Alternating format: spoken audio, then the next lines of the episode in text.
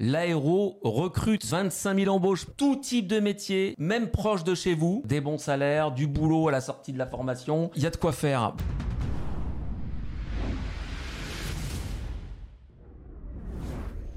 Salut à tous, bonjour à tous, bienvenue sur le Jump Site. Alors, ça doit vous intriguer ce que j'ai sur la tête. Et si vous voulez savoir ce que c'est, à quoi ça sert, je suis sûr que certains l'ont déjà deviné, eh bien, restez avec nous toute l'émission parce qu'on en parlera tout à l'heure. Et on est super content d'être là comme d'habitude. Je suis pas tout seul. Nous avons un invité. Aujourd'hui, nous allons parler des métiers et du recrutement dans la filière aéronautique spatiale. Bienvenue, Elliot Boire. Ça va, Elliot Quelle introduction, bravo. Non, super, super. Je suis très content d'être euh, d'être ici. Bonjour à toutes et tous. Tout de suite, Pensez à nous suivre sur Twitch, YouTube, TikTok, parce que nous sommes présents en direct tous les mardis, si avec la chaise solo, mais évidemment nos émissions, elles revivent, elles continuent de vivre sur les réseaux sociaux. On va essayer de décrypter un peu, de faire un état des lieux des besoins en recrutement au sein de la filière. Ils sont énormes, euh, les annonces récentes du GIFAS, 25 000 embauches en 2023 et rebelote en 2024. Mm. Donc euh,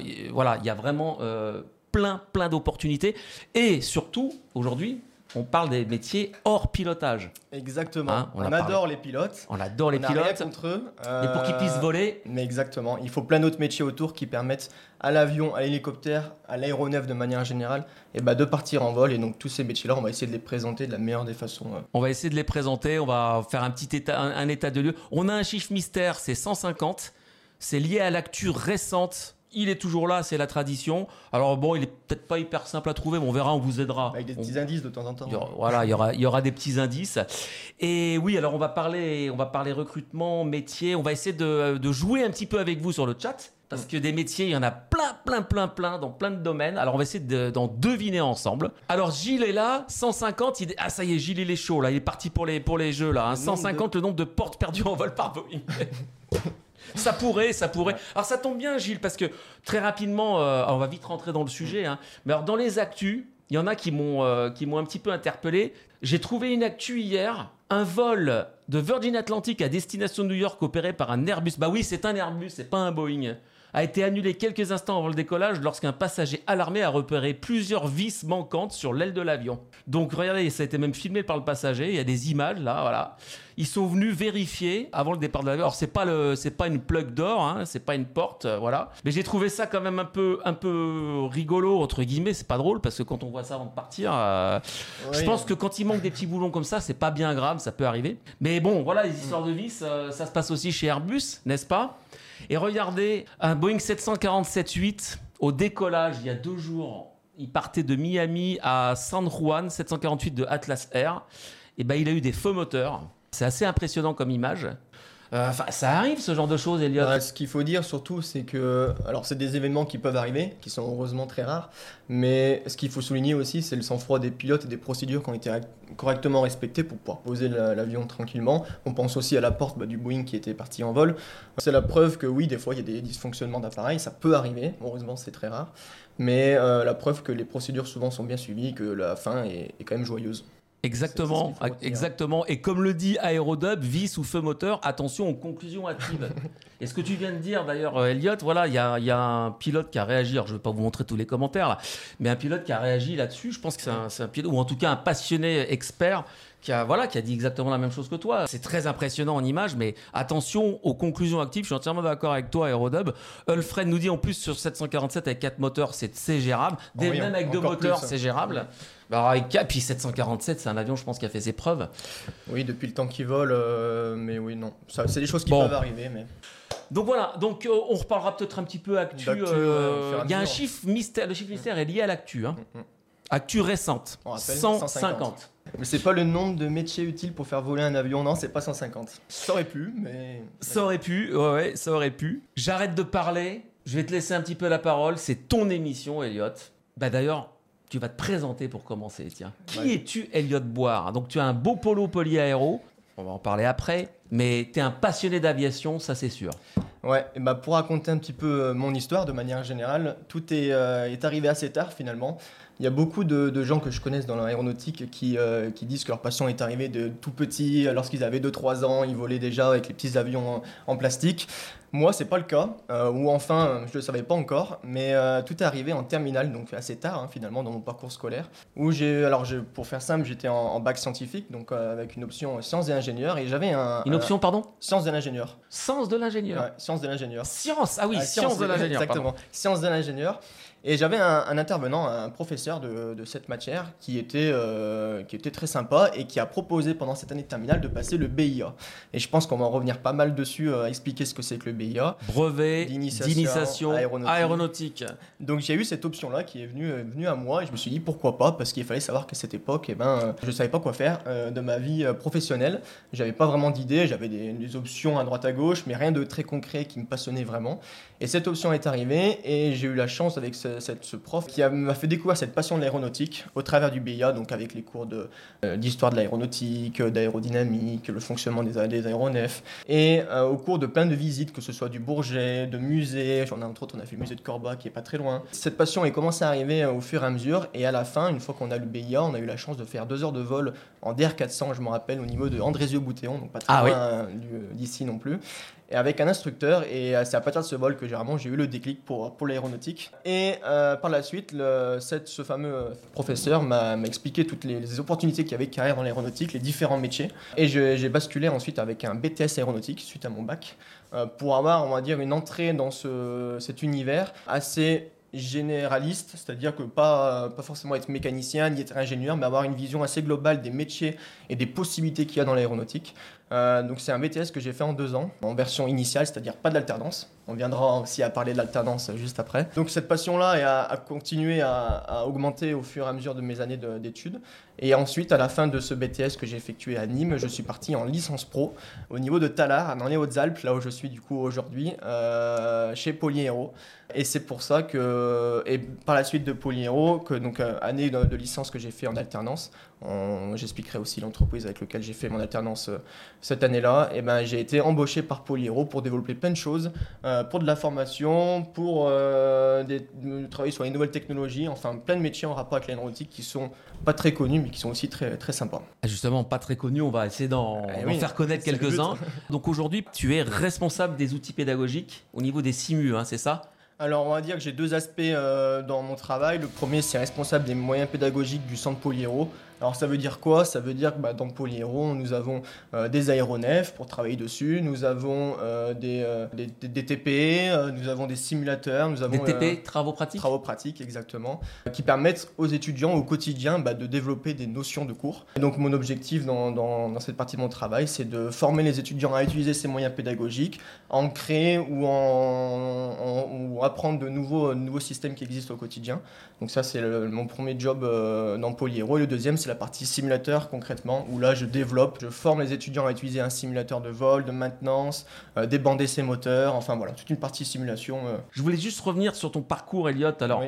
le BIA, plein de personnes connaissent, mais peut-être pas tout le monde. Brevet d'initiation aéronautique, c'est un moyen très tôt de mettre un pied dans, de, connaître euh, l'incroyable univers de la- de l'aviation. Bah Aujourd'hui, c'est principalement les collèges et les lycées qui, euh, qui proposent cette, euh, cette option-là. Souvent, de mon expérience, ma jeune expérience, ce sont souvent des, des profs qui sont passionnés de, de l'univers de l'aéronautique, qui proposent au lycée, au collège de faire le BIA dans, euh, l'établissement. Il ne faut pas hésiter, s'il y a des jeunes qui nous regardent, euh, de se lancer dans cette démarche, parce que c'est vraiment une super introduction qui n'est pas très compliquée. C'est un, petit diplôme, un petit brevet qui s'a- s'acquiert assez facilement, euh, mais qui permet des opportunités que ce soit pour entrer dans les écoles aéronautiques plus tard ou même dans l'industrie, euh, c'est vraiment un vrai plus sur le CV. Et au-delà de l'aspect euh, du, du CV d'embauche, c'est aussi personnellement une super introduction pour avoir des bases dans l'aéronautique et pouvoir après être, euh, maîtriser le sujet lorsqu'on va à l'école ou en entreprise. C'est une très bonne introduction. Il y a- il y a une limite d'âge pour le BIA, je me souviens plus. En général, c'est au une niveau du excellente collège. hein. question, mais je suis Ouais. pas, je suis pas sûr qu'il y ait une limite d'âge. Et alors, autre question, Elliot, tu as, parlé d'un BTS pour bien Mm. comprendre aussi ton parcours et comment t'en es arrivé là, parce que il y a plein de jeunes qui, Mm, voilà, qui, qui pourraient suivre ces voies-là. toi, tu es allé vers l'alternance, mais avant, le BTS aéro, tu as dit que c'était un, un BTS généraliste. Ouais.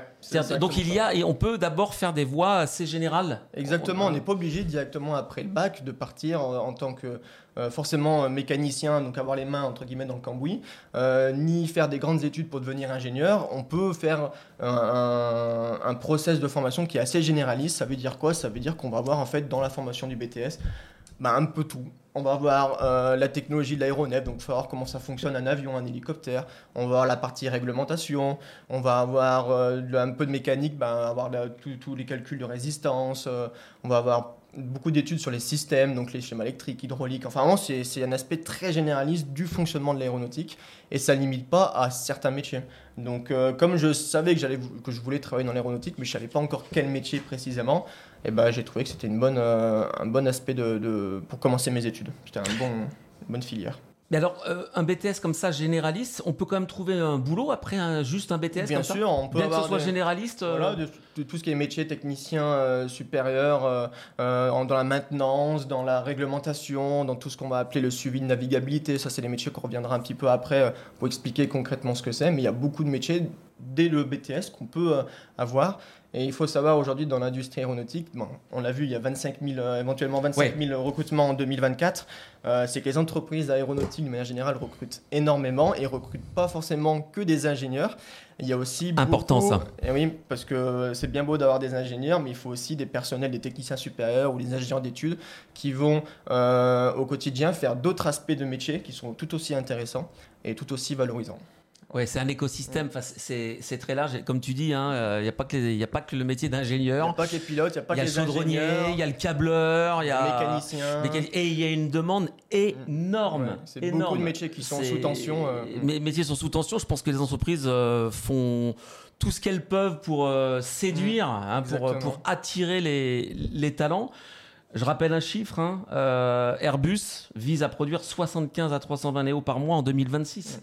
et oui, C'est énorme. Donc euh, voilà, ça vous montre aussi la file. Alors il n'y a pas que- il y a pas qu'Airbus évidemment, mais il y a une multitude de métiers pour fabriquer euh, un avion, de la conception euh, à la production, l'assemblage, production, les essais, la maintenance, la les- maintenance. c'est énorme. Donc Mm. euh, voilà, il y a, il y a énormément de besoins, beaucoup de métiers en tension. Il y a des solutions comme l'alternance Exactement. pour accélérer aussi les formations. On va en parler. Donc justement, toi, tu as fait une licence pro en alternance. C'est ça. Pourquoi tu as voulu continuer après le BTS Parce que comme je l'ai dit, je ne savais pas encore exactement quel métier j'allais faire. D'accord. Et les métiers qu'on me proposait euh, au niveau, à la fin de mon BTS m'intéressaient pas encore concrètement, ou enfin j'avais pas vraiment d'idée de ce que ça allait représenter.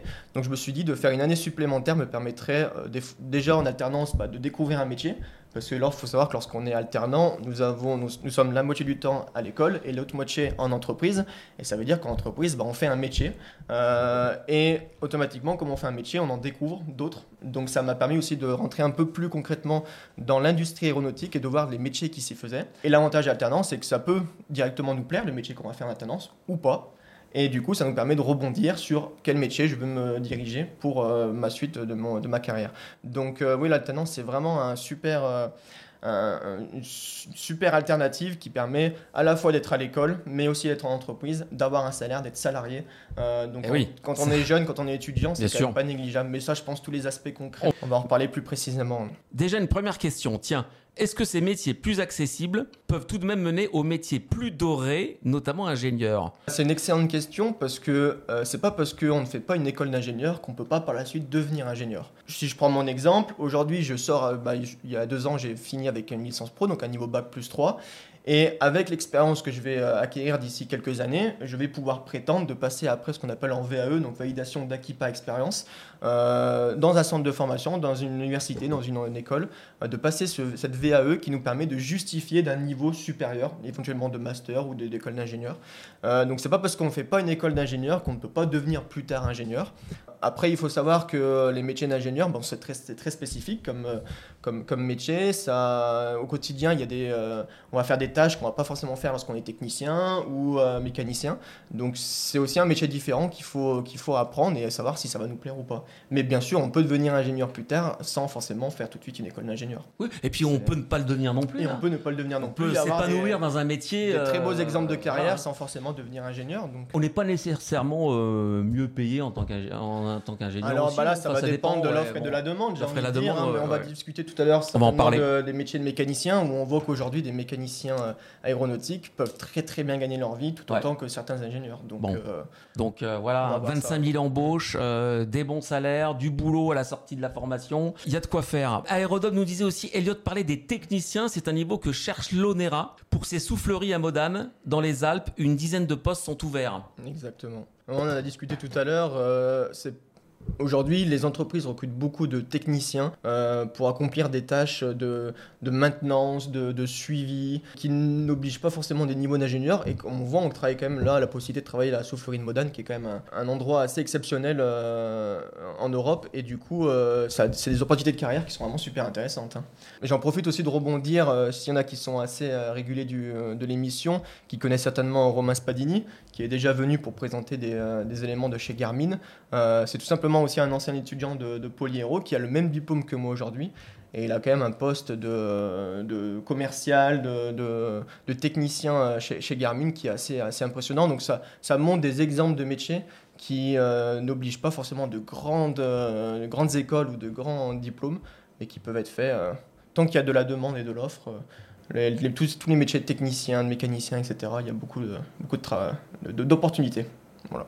Et alors, pour continuer sur ton parcours, tu nous as dit tout à l'heure qu'un des éléments déclencheurs de ta passion, c'était de voler en DR400. Oui, c'est venu aussi par là. Et tu t'es mis quand même au pilotage oui, parce que. Tu oh, as commencé par le planeur, je crois C'est ça. Bah, moi, en fait, de manière générale, je considère que toute personne qui aime ou qui est passionnée par l'aéronautique a toujours rêvé un jour d'être pilote. Euh, alors que ce soit pilote pour le loisir ou pilote professionnel, euh, j'ai eu ces deux, deux envies-là, d'être un jour pilote professionnel et un jour euh, pilote de loisir. Alors pilote professionnel, j'y viendrai peut-être un peu après, c'est quelque chose que je, que je renonce pas forcément. Peut-être dans le futur, ça viendra l'opportunité, parce que c'est toujours quelque chose qui me, qui me passionne. Mais aujourd'hui, j'ai un métier qui, qui me, que j'aime beaucoup, et je me suis dit comment alterner du coup la passion du vol et aussi celle de mon métier? Et ben c'est tout simplement de voler pour le loisir. Donc comme tu me l'as introduit tout à l'heure, j'ai commencé avec le planeur, et je considère que c'est la meilleure école pour apprendre à piloter. J'ai commencé d'ailleurs un magnifique euh, aéroclub qui s'appelle le CVVR, donc centre de vol à voile rouennais, donc euh, dans la ville de Rouen. C'est vrai que tu es la région, hein bah, T'es de la région. Je, suis la région stéphanoise. Stéphanois, toi, à la base. Exactement.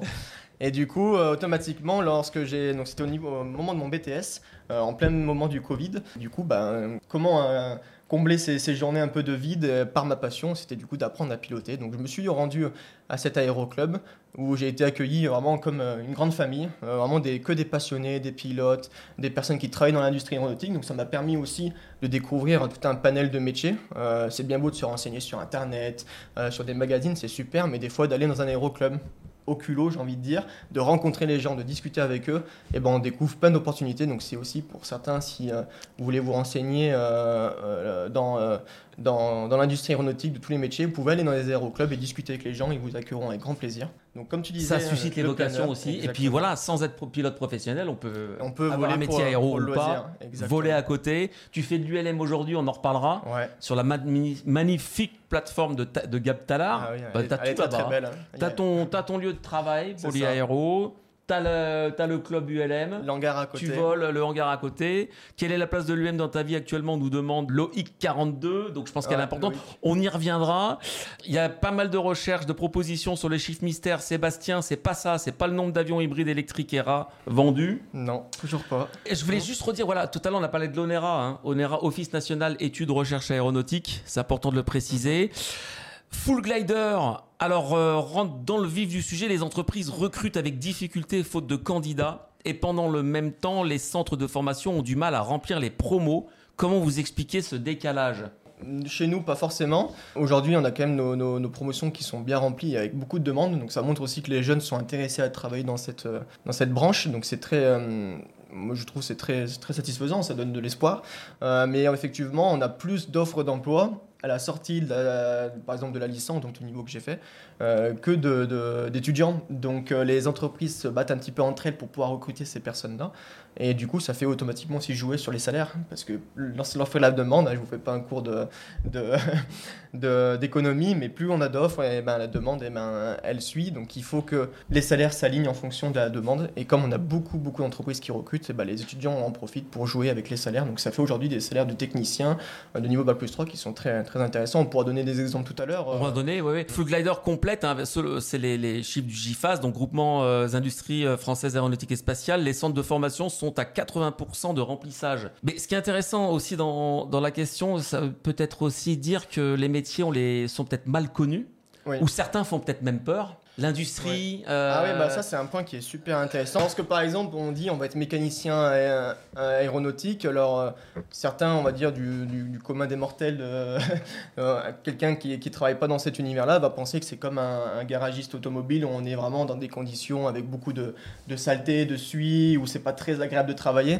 Il faut savoir qu'aujourd'hui, quand je vois de- quand on visite des, des entreprises comme Airbus, comme Dassault, on peut littéralement manger par terre dans les hangars. Il y a tellement d'hygiène, de, sécurité, de, de qualité qui est mis en place pour le travail, c'est qu'aujourd'hui, ces, ces- ces métiers-là sont plus aussi com- compliqués, si je puis dire, à, à réaliser. Et il y a des conditions de travail qui sont vraiment euh, optimisées et très agréables. Ouais. Donc, c'est plus au- aussi difficile qu'avant de travailler en tant que mécanicien, par exemple, sur un, sur un, un- un- un aéronef, un hélicoptère, un avion. euh. Non, 150 pilote 12, ce n'est pas la commande euh, d'Alaska Airlines pour 150 737 Max. Je vois que le chiffre mystère intrigue. Continuez, continuez. Pensez actu, hein. Ouais, J'ai donné des indices plus, tout hein. à l'heure. hein. On a donné des bons indices. Hein. Actu Actu récente, récente, euh, nord de l'Europe. Enfin, c'est pas vrai, c'est plus vraiment, c'est pas, pas vraiment l'Europe, mais euh, c'est le côté occidental, euh, nord-occidental de, de la région. 150 incidents avec le 737 Max. Non, le pauvre pas. 737 Max. Vous travaillez chez BFM, vous ou quoi? On va revenir sur les métiers justement qui sont peut-être pas connus, pas assez connus, ou qui n'ont peut-être pas l'image dont ils méritent. Justement, alors, l'état des lieux du recrutement. hein. Ouais. 25 000 embauches l'année dernière, encore 25 000 pour 2024. Il y a un chiffre aussi qui est super intéressant, c'est 7000. C'est l'alternance. Faut pas négliger l'alternance. hein. Entre 7 et 8 000, l'alternance. Alors, euh, vous, chez Poliero, vous, mis- bah, c'est 95% de formation en alternance. On fait quasiment tout en alternance. Quels sont les euh, bénéfices? Pour les employeurs et pour les, les étudiants? C'est gagnant-gagnant pour tout le monde. Pour les étudiants, euh, comme je l'ai expliqué, donc c'est l'alternance, c'est un système qui permet d'alterner entre des parties en entreprise et des parties en, en, en école, donc en centre de formation. Et le fait de faire ce- ce- ce- cet aspect-là, ça permet à de gagner de l'expérience professionnelle, parce qu'aujourd'hui, lorsqu'on arrive dans des écoles d'ingénieurs ou des diplômes qui, qui ont fait plusieurs années d'études, on se retrouve avec des étudiants qui n'ont aucune expérience professionnelle, et lorsqu'ils arrivent sur le marché de l'embauche, alors certes, ils ont un diplôme, mais en termes d'expérience, c'est compliqué de valoriser ça. Euh, L'avantage de l'alternance, c'est que pendant une, deux, trois ans qu'on va faire en alternance, on va pouvoir accumuler cette expérience professionnelle. Donc ça, c'est déjà un vrai plus. C'est ce que tu as choisi. c'est ce que j'ai choisi au niveau de ma licence. Donc, euh, lorsque j'ai fait mon BTS, j'avais pas vraiment l'opportunité de le faire parce que c'était en période de Covid. Le, recrutement était beaucoup plus compliqué à ce moment-là. Mais justement, c'est pour ça qu'au moment de la, ma licence, j'ai eu la chance de trouver une entreprise de stéphanoise euh, qui s'appelle MDV, qui fabriquait des pièces pour l'industrie aéronautique. Donc, c'est tout simplement une usine avec des machines-outils qui fabriquaient des, des pièces. Et ils m'ont pris en alternance pour faire ma, mon- ma licence professionnelle, donc au niveau Bac plus 3. Et c'est là que j'ai découvert deux métiers en Donc après le BTS, tu es rentré directement. Exactement. Voilà. Donc là, j'ai fait de l'alternance, j'ai un salaire tous les mois, j'ai euh, j'ai de l'expérience au fur et à mesure de mon année.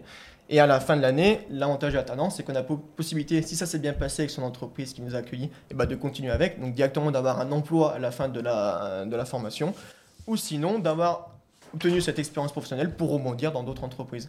Donc ça, c'est vraiment un vrai plus l'alternance euh, qui est très valorisé, qu'on on- nous, on veut euh, au maximum euh, que les étudiants dans Polyro bah, puissent être en alternance, c'est l'objectif. Alors tu vas nous raconter, parce que quoi, quoi de mieux qu'un témoignage euh, sur un parcours? Tu vas nous raconter toi ton alternance, où tu l'as faite, Oui. quel type d'entreprise? Parce qu'on va aussi voir que euh, dans l'écosystème euh, aéronautique spatiale, dans la, toute la filière, il y a parfois, il n'y a pas qu'Airbus.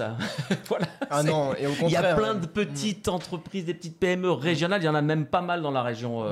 lyonnaise, au, au- au Rhône-Alpes-Auvergne.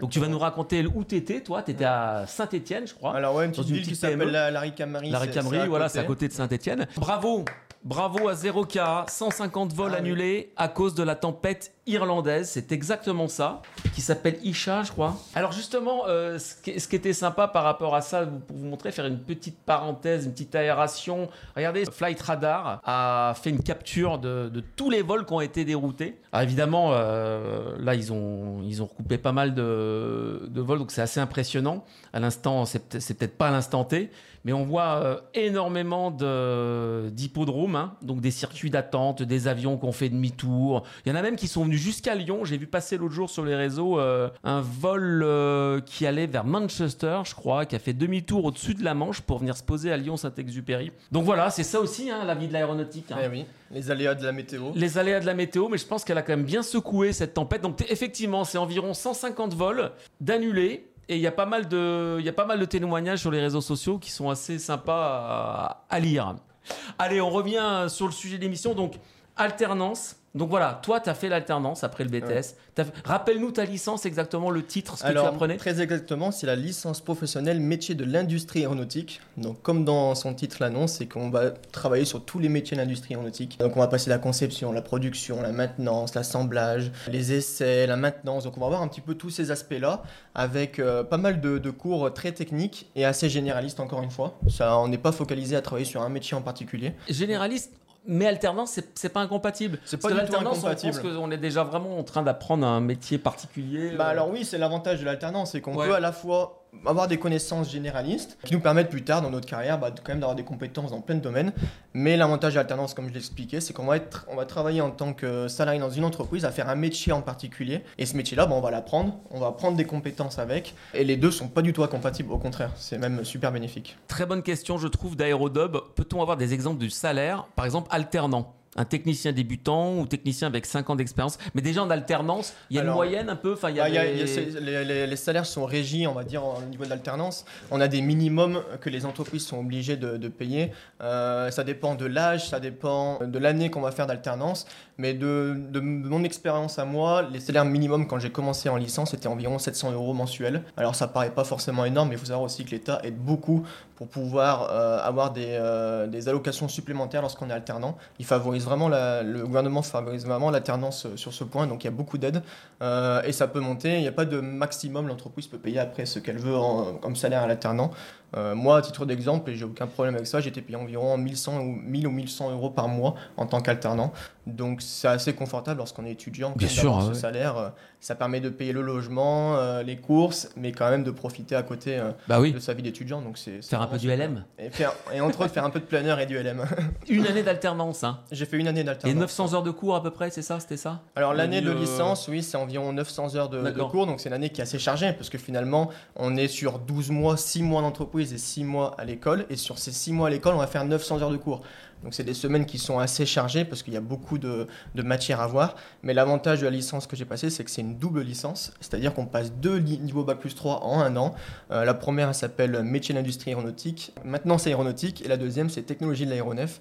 Donc euh, on va voir tout- toutes ces matières-là dans les deux licences en un an, donc c'est un peu, c'est dense. hein, Technologie de l'aéronef, c'est-à-dire c'est. Technologie de l'aéronef, on va Comment un ça vole cours, euh, Voilà, comment ça vole, les circuits électriques, comment ça fonctionne, Ah l'hydraulique, pareil, les moteurs, toute la partie réglementation, parce que évidemment l'aéronautique est très très très réglementée. Donc euh, voilà, il y a beaucoup de cours super intéressants dessus. Et l'avantage de la licence qui se fait entre autres ben, à Polyhéro, c'est que c'est des vacataires qui viennent faire cours. C'est quoi un vacataire? C'est pas un prof de l'éducation nationale qui est payé la semaine pour faire son cours. Là, c'est un intervenant, c'est un professionnel de l'industrie aéronautique qui va venir deux, trois jours dans Polyhéro pour faire son cours. Et, et en fait, c'est comme c'est pas vraiment un prof, il vient expliquer son métier. Donc c'est tout de suite plus passionnant. On comprend beaucoup plus facilement euh, ce qu'il a à nous raconter. Donc voilà, ça c'est un aspect vraiment, euh, vraiment super. Ça me parle, hein, c'est ce que je fais avec Bastien. hein. À voilà. l'école, hein. Exactement. voilà. Nos amis de l'éducation nationale, si vous nous regardez, on a, On n'a rien, contre. voilà, mais, il y a euh, eu beaucoup de polémiques ces derniers temps autour de ça. Non, non, on est voilà. Mais c'est pour montrer voilà, qu'ils viennent apporter de leur expérience, leur expertise. Et c'est vraiment super enrichissant. Tout à fait. On va continuer. Zéro petite parenthèse, 0K et tout content d'avoir gagné. Et eh ben, euh, nous aussi. Donc l'alternance, toi, tu étais dans une. Un peu intéressant aussi de nous raconter quel type d'entreprise. Mm-hmm. Est-ce que tu l'as choisi? Enfin, tu la connaissais? Comment ça s'est passé? Tu étais donc à Saint-Etienne euh, Exactement, je la connaissais parce que j'avais fait mes deux stages de BTS. Alors, comme j'ai expliqué, mon BTS, je l'ai fait en version initiale à Nîmes. Euh, mais quand même, il fallait faire des stages en BTS. Et j'ai trouvé cette entreprise. alors, je sais plus exactement comment je l'ai trouvé, mais je pense que c'était sur une annonce sur Internet ou enfin j'ai vu cette euh, entreprise qui était pas très loin de chez moi, donc c'était aussi un confort d'organisation. Mais j'ai fait deux stages en BTS sur cette entreprise et ils m'ont décidé, comme ça s'est bien passé, de me prendre pour l'alternance. Donc j'ai directement négocié lorsque j'étais en stage chez eux de faire la licence en alternance avec cette entreprise. Donc ils m'ont accueilli ensuite un an. On peut dire comment elle s'appelle, hein, ce qu'elle ah fait? Oui, bien sûr, ça s'appelle MDV, voilà. mécanique de, de, précision, et c'est une entreprise euh, qui fabrique des pièces pour l'industrie aéronautique de manière générale. travaille beaucoup avec entre autres euh, Safran pour tout ce qui est la fabrication de, sous-ensembles du train d'atterrissage, entre autres pour la 320 Neo, donc ça fait, ça fait sens. Voilà. tout est lié. Et euh, dans cette entreprise-là, je me suis retrouvé à deux postes. Euh, le premier, c'était au bureau d'études. Donc, c'est un métier qu'on va développer juste après. Mais ça consistait du coup à créer des, des gammes de, de fabrication, euh, créer des, des, des, pièces en modèle 3D pour pouvoir après les fabriquer. Et la deuxième partie, c'était de l'amélioration continue. Donc, ça veut dire quoi dans une entreprise? Ça veut dire qu'on doit améliorer les process pour faire en sorte que l'entreprise bah, soit le plus rentable possible, qu'elle améliore ses temps de fabrication, sa qualité. donc, voilà ce que je faisais au quotidien. Ça peut paraître peut-être un peu loin de l'aéronautique en soi, mais comme c'était des pièces qui étaient vraiment destinées à monter sur euh, avion, il y avait toute une réglementation et une expertise à avoir que j'avais avec la licence, donc ça faisait sens et c'était euh, une année vraiment super, super intéressante. Donc ce qui est intéressant aussi dans, dans, tout ça, c'est que voilà, à côté de Saint-Etienne, à la Ricamarie, c'est pas un endroit que tout le monde connaît en France, je pense. Hein. Non, Il existe des petites entreprises qui, qui, travaillent, euh, qui, qui, qui sous-traitent pour euh, la fabrication, euh, enfin pour Safran et pour faire des, des trains d'atterrissage de 320 On n'est pas obligé de travailler chez les grands groupes. Ou à Toulouse, par exemple. Rien nous en... voilà. On n'est pas obligé de travailler forcément Airbus ou à Dassault, évidemment, c'est ceux qui nous viennent en premier parce que c'est ce qu'on eh connaît. Mais il y a des centaines et des centaines d'entreprises qui sont ce qu'on appelle sous-traitantes. C'est-à-dire que Airbus ou Dassault vont sous-traiter des parties de leur, leur métier. La supply chain. Exactement, à d'autres entreprises. Et ces entreprises-là, il faut qu'elles répondent quand même aux demandes des, constructeurs. Donc il y a un lien direct. Euh, et ça fait des opportunités vraiment super, super intéressantes et ça permet de travailler aussi dans des PME à plus petite échelle où on va avoir plus de temps euh, avec son tuteur, où on va pouvoir avoir plus de choses en une année, alors que souvent quand on travaille dans les grands groupes, j'ai rien contre les grands groupes, hein, mais on, est souvent, euh, on est souvent aussi délimité à faire une seule tâche ou enfin un domaine d'application. Et on va peut-être voir moins de choses que si on est dans une petite PME, où on va pouvoir toucher au quotidien différents aspects de l'entreprise. Donc voilà, n'ayez pas peur. L'aéro recrute 25 000 embauches pour cette année, tout type de métier, même proche de chez vous. Preuve en est, vous n'êtes pas obligé peut-être de partir mmh, très loin pour euh, trouver un stage ou une alternance. 25 000 embauches, une multitude de métiers. Alors justement, on va jouer un petit peu avec vous sur le chat. Donc je vous montre en même temps, tiens Sébastien, si tu peux nous mettre à l'image le site de l'aéro recrute. Donc euh, embarqué pour l'aéro, donc vous allez voir une multitude de pages euh, interactives qui vous présentent les métiers, les formations, les entreprises. Il y a des offres d'emploi aussi, je crois. C'est un site du GIFAS, voilà, l'aéro recrute. Donc l'adresse, c'est tout simple, c'est l'aérorecrute.fr. Et là, vous trouverez plein, plein, plein d'offres d'emploi, d'entreprises pour vous mettre en relation, des informations sur les formations et les métiers. Alors justement, les, métiers, les métiers. Qui sur le chat un petit peu euh, connaît tous les métiers de l'aéronautique Alors je ne sais pas si on va avoir le temps de parler de tous. en, tout cas, en tout cas, on va vous donner des mots-clés. Alors soyez attentifs. Hein. Donc tous ces métiers-là, est-ce qu'on aussi on peut les, les, les apprendre chez Polyaéro? Une bonne partie? bah, Les métiers qu'on va parler, c'est avec la licence ou même un BTS, tout à, tout à fait accessible, bien sûr. Voilà, licence BTS, des métiers accessibles et de nombreux débouchés et des bons salaires à l'issue. Premier secteur, on va dire, allez, en mots-clés, qu'est-ce qu'on pourrait dire là? Concevoir. Ouais, ceux-ci sont bien. Concevoir, calculer, rechercher et simuler. Alors, quelle, famille ça peut... Quelle famille, voilà, quel environnement? Ouais, alors. Bah, on a déjà une bonne réponse. Digital Niglo, bon, j'espère qu'il n'y a pas de triche là-bas. hein. effectivement, effectivement, ça, ce sont, c'est pour les, pour les, séro- euh, les bureaux d'études et on peut faire là des métiers de, de devenir ingénieur ou technicien. C'est ça, tu nous en dis un petit peu plus sur ce Voilà. premier domaine Alors, c'est une bureau d'études, c'est une famille de métiers. On ne rentre pas forcément sur un métier en particulier parce que dans le bureau d'études, on peut retrouver des techniciens en conception mécanique, électronique. Enfin bref, ça, ça reste encore assez vague.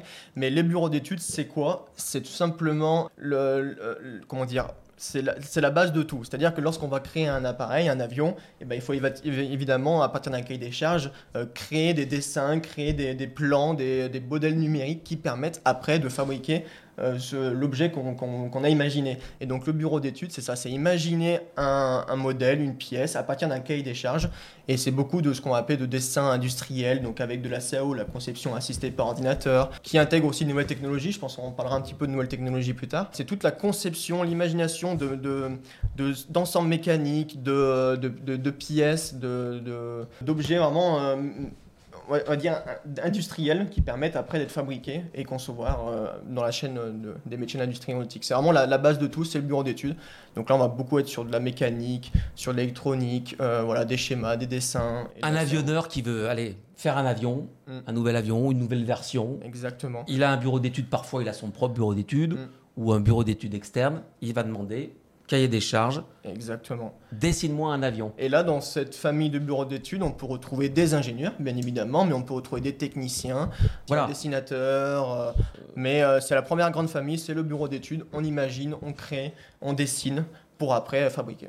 Donc voilà, si vous êtes plus euh, dans le, le calcul, la conception, Euh, L'imagination manuel, 3D, hein, le imaginer 3D, des, voilà. des- des process Ça peut vous intéresser. ouais, c'est là-dedans. Alfred nous dit qu'on trouve aussi des bureaux d'études après pour dans, euh, le, le chat a bougé chez les opérateurs pour améliorer des faire évoluer peut-être Bien des- sûr, bah là voilà, on rentre des- un peu dans l'aspect d'amélioration continue, Amélioration amélioration continue. de process. Et là, on peut retrouver encore une fois du bureau d'études. Imaginons qu'on a lancé un process de fabrication, qu'on se rend compte, bon, il fonctionne, mais il pourrait être amélioré. Et bah là, on peut faire rappel au bureau d'études pour euh, imaginer euh, une solution d'amélioration pour euh, améliorer le, le process. Ça peut être un exemple. Mais en le bureau d'études peut intervenir tout au long de la fabrication d'un- d'un d'un objet. Si on part vraiment du début, c'est quand même l'imagination du, du système euh, et le dessin de, de celui-ci. Pour rebondir, donc quand Oui. j'étais en alternance, une partie de mon travail était dans un bureau d'études. Euh, donc typiquement, général, on, avait, voilà. voilà, on avait un client qui voulait fabriquer une pièce, donc il nous livrait un plan. Et nous, à partir de ce plan, bah, on le modélisait en 3D, euh, on faisait des gammes de fabrication, des gammes de montage pour pouvoir le fabriquer par la suite. Donc voilà, c'est pour donner un exemple concret de ce que peut être le bureau d'études. Il y en a beaucoup des filles. Bah, malheureusement, il en a pas assez. Il n'y en a pas assez. C'est quoi la proportion et- à peu près? Alors moi quand j'étais en licence on avait à peu près 20% Salut Clément. qui étaient des filles. Euh, donc ça fait pas beaucoup beaucoup. Euh, mais de manière générale c'est entre 10 et 20% de filles que ce soit dans les formations ou même dans l'industrie. Donc c'est c'est pas assez. Et, et il faut de plus en plus que ces métiers attirent aussi les filles parce qu'ils sont disponibles à tout le monde. C'est pas réservé qu'aux garçons. Loin de là. On se rend compte qu'aujourd'hui il y a des filles qui se débrouillent e- extrêmement bien dans ces domaines et qui sont parfois même meilleures que les garçons. Donc ça veut, ça veut tout simplement rien dire. Les filles sont vraiment acceptées dans l'aéronautique et elles peuvent tout comme les garçons passer le BIA faire les mêmes formations euh, et même pour tout ce qui est pilotage en loisir, euh, tout ce qui est brevet du LM, de planeur, elles ont souvent plus d'aide que les garçons pour pouvoir faire ces, euh, ces formations. Donc faut pas qu'elles hésitent. Bon bah les filles, allez hein.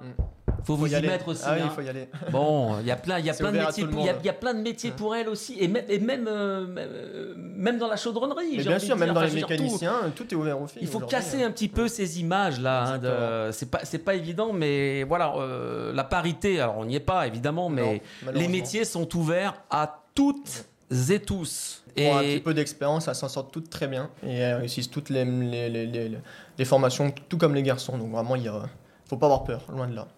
très bonne question d'Aérodub qui nous dit c'est désespérant, on n'arrive pas à faire décoller le pourcentage de filles. Super Aéro, on est à un ridicule 16% Ouais, par voilà. promo. Je disais entre 10 et 20, plus ou moins. hein. Nous, on est entre, voilà, entre on varie entre 15 et 20 Ça Voilà. dépend les années. Donc, Donc, euh, euh, et je crois qu'en pilote de ligne, c'est, je crois que chez Air France, c'est 10% hein, la proportion de femmes pilotes. hein. C'est, pas en tout cas, c'est moins de dire, 15, enfin, ouais. c'est autour de 10. Allez, on avance, on continue le jeu. Deuxième mot-clé définir les besoins en outillage et les instructions de montage. Un peu plus délicat, un peu plus délicat. Ça permet de mener à des, mener à des métiers d'ingénieur et technicien aussi, Également, comme le bureau d'études. Définir les besoins en outillage et les instructions de montage. Chef Donc là, on est dans chez- une entreprise. on- Non, c'est pas chef de rayon chez Ikea. On est, on est plus dans un, on est plus dans un bureau d'études là. Concepteur, concepteur de monte, de Concorde chez Lego.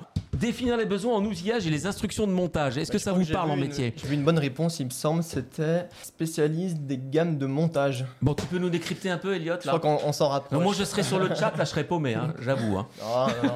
Alors là, on est du coup sur la famille des méthodes. Les Euh, méthodes. alors qu'est-ce que c'est que les méthodes? La différence est assez subtile par rapport au bureau d'études. Donc le bureau d'études, comme je disais, c'est on a un besoin, cahier des charges, on va concevoir. On va imaginer, on va concevoir. Mais une fois qu'on a conçu, ben, on va dire de manière numérique ou en dessin, euh, ce qu'on voulait fabriquer, il faut savoir comment on va fabriquer cette pièce. Si je prends l'exemple d'un train d'atterrissage, euh, le bureau d'études va dessiner euh, les ensembles mécaniques, les pièces qui doivent aller à tel endroit, etc.